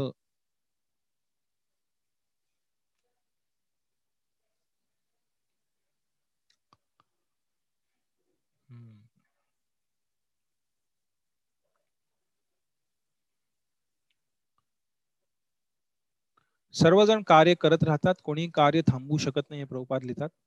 त्यामुळे विषय असा आहे की विषय वस्तू बदल केला जावा. कार्य तर होणार आहे चिंतन होणारच आहे. जीवाची वैचारिक कार्य त्याचे अनुभव इच्छा अथवा कार्य प्रक्रिया कोणालाही थांबवता येत नाहीत. कार्य होणार पण ते कार्य भगवंतांसंबंधी झालं तर त्याला भक्ती म्हणतात. परंतु ज्याला वास्तविक समाधानाची इच्छा आहे त्याने त्या कार्यकलापांचा विषय बदलला पाहिजे. एखाद्या मर्त मनुष्याच्या मर्त्य मनुष्याच्या राजकारणाविषयी चर्चा करण्याऐवजी त्याने भगवंतांनी संचालित केलेल्या राजकारणाची चर्चा करावी. म्हणजे राजकारणच आवडत असेल तर महाभारत महाभारत वाचा मग. भगवंतांशी संबंधित आहे. पण भगवंतांशी संबंधित नसलेल्या गोष्टी ह्या त्याच्या पतनासाठी कारणीभूत ठरतील. चित्रपटातील नटनटींच्या कार्यकलापात रस शोधण्याऐवजी त्याने आपले लक्ष भगवंतांनी आपल्या शाश्वत सहचारिणी अशा गवळणी आणि लक्ष्मींबरोबर केलेल्या लिलांकडे वळवावे. हा? कोणी कुणाशी लग्न केलं कुणाचा डायव्होर्स झाला कोण कुणाची गर्लफ्रेंड बॉयफ्रेंड ह्यातच संपूर्ण जनमानसाचा वेळ आणि शक्ती वाया जात आहे. त्याचा त्यांच्या जीवनात काही लाभ होणार नाही मन त्यांची कलुषित होणार आहे पण प्रभुपाद म्हणतात हेच हेच ऐकायची इच्छा असेल तर भगवंतांच्या लीला ऐका ज्या दिव्य स्तरावरती आहेत. ज्या त्यांच्या गौरणी आणि लक्ष्मींबरोबरच्या आहेत द्वारकेतील त्यांच्या राण्यांसोबतच्या लीला आहेत. सर्व शक्तिमान प्रभू आपल्या अकारण कृपेने या भूतलावर अवतीर्ण होतात आणि जवळजवळ भौतिक जगातील व्यक्ती समान आणि त्याच वेळी असामान्य चरित्र प्रदर्शित करतात कारण ते सर्व शक्तिमान आहेत. अशा चरित्र प्रदर्शनात हेतू हा असतो की त्यांपासून बद्ध जीवांनी लाभ घ्यावा आणि त्यांचे लक्ष अध्यात्माकडे लागावे. त्यामुळे बद्ध आत्मा हळूहळू दिव्य स्थितीकडे उन्नत होईल आणि दुःखाचा स्रोत असलेल्या भवसागराला पार करील. हे नारद मुनींसारख्या अधिकाऱ्याने आपल्या स्व अनुभवाने प्रस्थापित केले आहे. आणि आपण जर या भगवंताच्या परमप्रिय भक्त ऋषींचे पद अनुगमन करायला लागलो तर आपणालाही हाच अनुभव येईल. पस्तीस. यमादिभीर योग पथै कामलोभ हतो मुहु। मुकुंद सेवया यद्वत् तथात्माद्धा न शम्यति न शाम्यति तथा तथात्माद्धा न शाम्यति योग्य पद्धतीने इंद्रियांना वश करण्याचा अभ्यास करून काम व लोभ यांच्या आवेगांचे शमन होईल. परंतु यामुळे आत्म्याला संतोष प्राप्त होणार नाही कारण आनंद केवळ भगवंतांच्या भक्तीतून उत्पन्न होत असतो. त्यामुळे योग पद्धतीने यम आधी भी योग्य नाही ते योग पद्धतीने आहे. यम आदी भी योग्य पद्धतीने इंद्रियांना वश करण्याचा प्रयत्न केला. अष्टांग योगाद्वारे. काम आणि लोभ यांचं शमन होईल पण आत्म्याला संतोष आनंद प्राप्त नाही होणार. कारण तो भगवंतांच्या दिव्य भक्तीतून सेवेतून प्रेमातून प्राप्त होऊ शकतो. इथे अष्टांग योगाचं वर्णन आहे. इथे कृत्रिमरित्या इंद्रिय संयमन करून फायदा नाही. इंद्रियांना भगवंतांच्या सेवेत लावलं पाहिजे ज्यामुळे त्यांना दिव्य अनुभव प्राप्त होईल. श्लोक छत्तीस सर्वजण म्हणा. सर्व तदिदमाख्यात यत्पृष्टोहम त्वया नघ। जन्म कर्म रहस्यम मे। भवतश्चात्मतोषणम। तुझे जे विचारलं होतं ते मी सर्व सांगितलेलं आहे. हे व्यासदेव तुम्ही सर्व पापापासून मुक्त आहात. तुम्ही पृच्छा केलीत त्यानुसार मी माझा जन्म आणि आत्मसाक्षात्कारासाठी केलेल्या प्रयत्नांची व्याख्या केली आहे. हे तुमच्या संतोषाला सहाय्यक होईल. त्यामुळे व्यासदेवांची जी जिज्ञासा होती त्याला पूर्णपणे भगवंतांनी संतुष्ट केलेले आहे इथे. आणि सूत गोस्वामी पुढे सांगत आहेत. सहावा श्लोक. सूत उवाच सर्वजण म्हणा. एवं संभाष्य भगवान। नारदो वासवीसुतम् आमंत्रय वीणा आमन् आमंत्र्य आमंत्र्य वीणां रणयन्। ययौ यादृच्छिको मुनिः। सुद्ध गोस्वामी म्हणाले अशा प्रकारे वासवी सुत म्हणजे सत्यवती पुत्र व्यासदेव यांना संबोधित करून नारद मुनींना नारद मुनींनी त्यांचा निरोप घेतला आणि आपल्या वीणेचा झंकार करीत आपल्या इच्छेनुसार भ्रमण करण्यासाठी तयार झाले.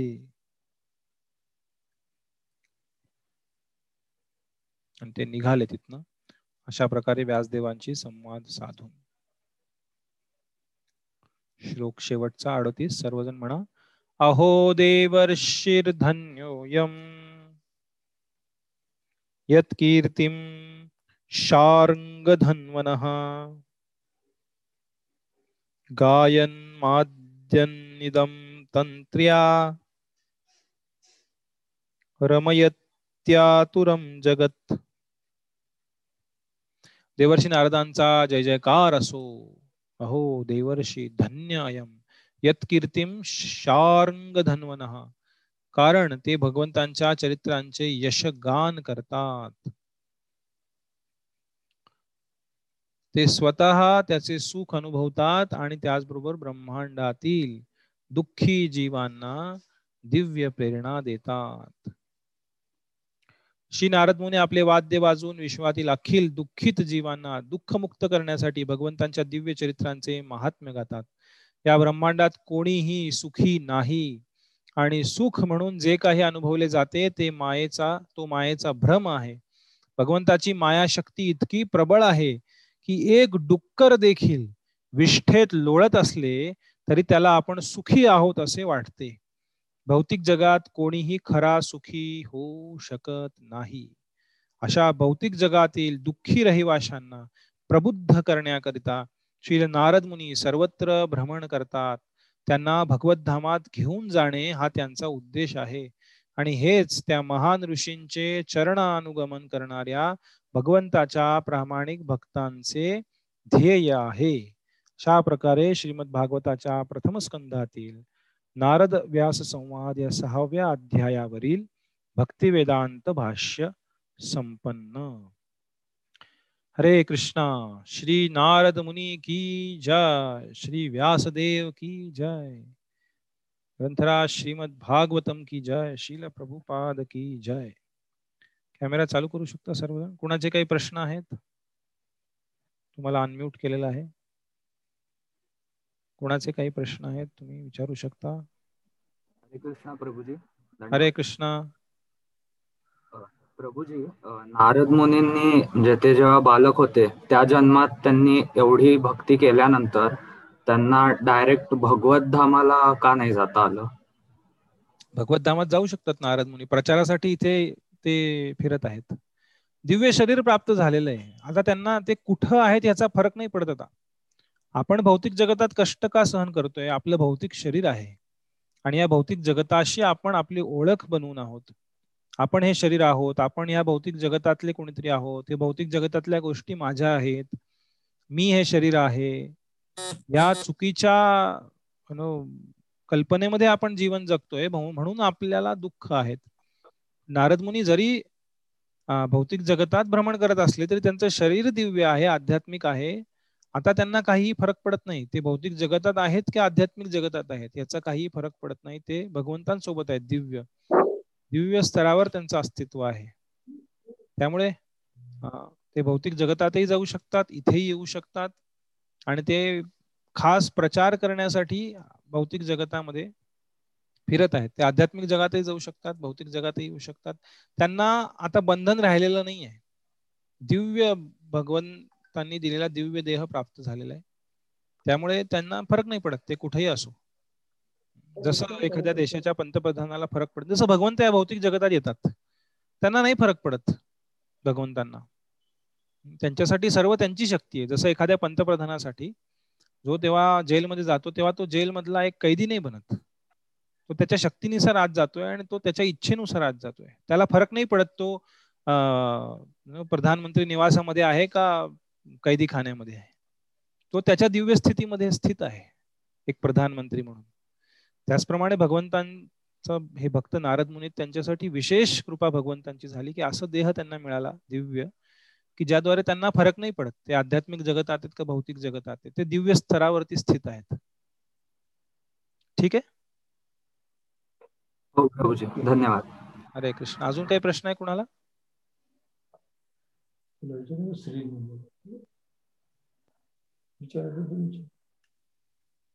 प्रभूजी नारद मुनींनी जेव्हा देह सोडला हा हा. त्यानंतर मग त्यांना ती प्रलयाची प्रतीक्षा करावी लागली का? बरोबर. अच्छा. आता त्या मागच्या दिवसामधल्या ब्रह्मदेवांच्या कुठल्या युगात घडलेलं आहे? शेवटच्या घडलेल्या आहे का? मधल्या कुठल्या घडलेल्या त्याचं वर्णन दिलेलं नाहीये. पण ब्रह्मदेवांचा दिवस संपल्यानंतर त्यांना हा नवीन देह या ब्रह्मदेवांच्या दिवसाच्या सुरुवातीला प्राप्त झाला. जेव्हा स्वयंभू मनू त्याची चर्चा येते भागवतामध्ये. पुढच्या अध्याय पुढच्या स्कंधांमध्ये येईल. तिसऱ्या चौथ्या स्कंधामध्ये तर म्हणजे सात दिव्य युगांपासनं सात मनूंपासनं नारद मुनी त्या दिव्य शरीरामध्ये आहेत. या ब्रह्मदेवांच्या दिवसामध्ये.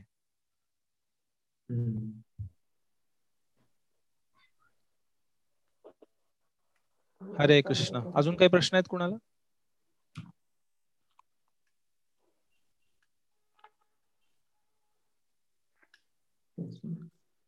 हरे कृष्ण. ठीक आहे. आपण इथे थांबूया.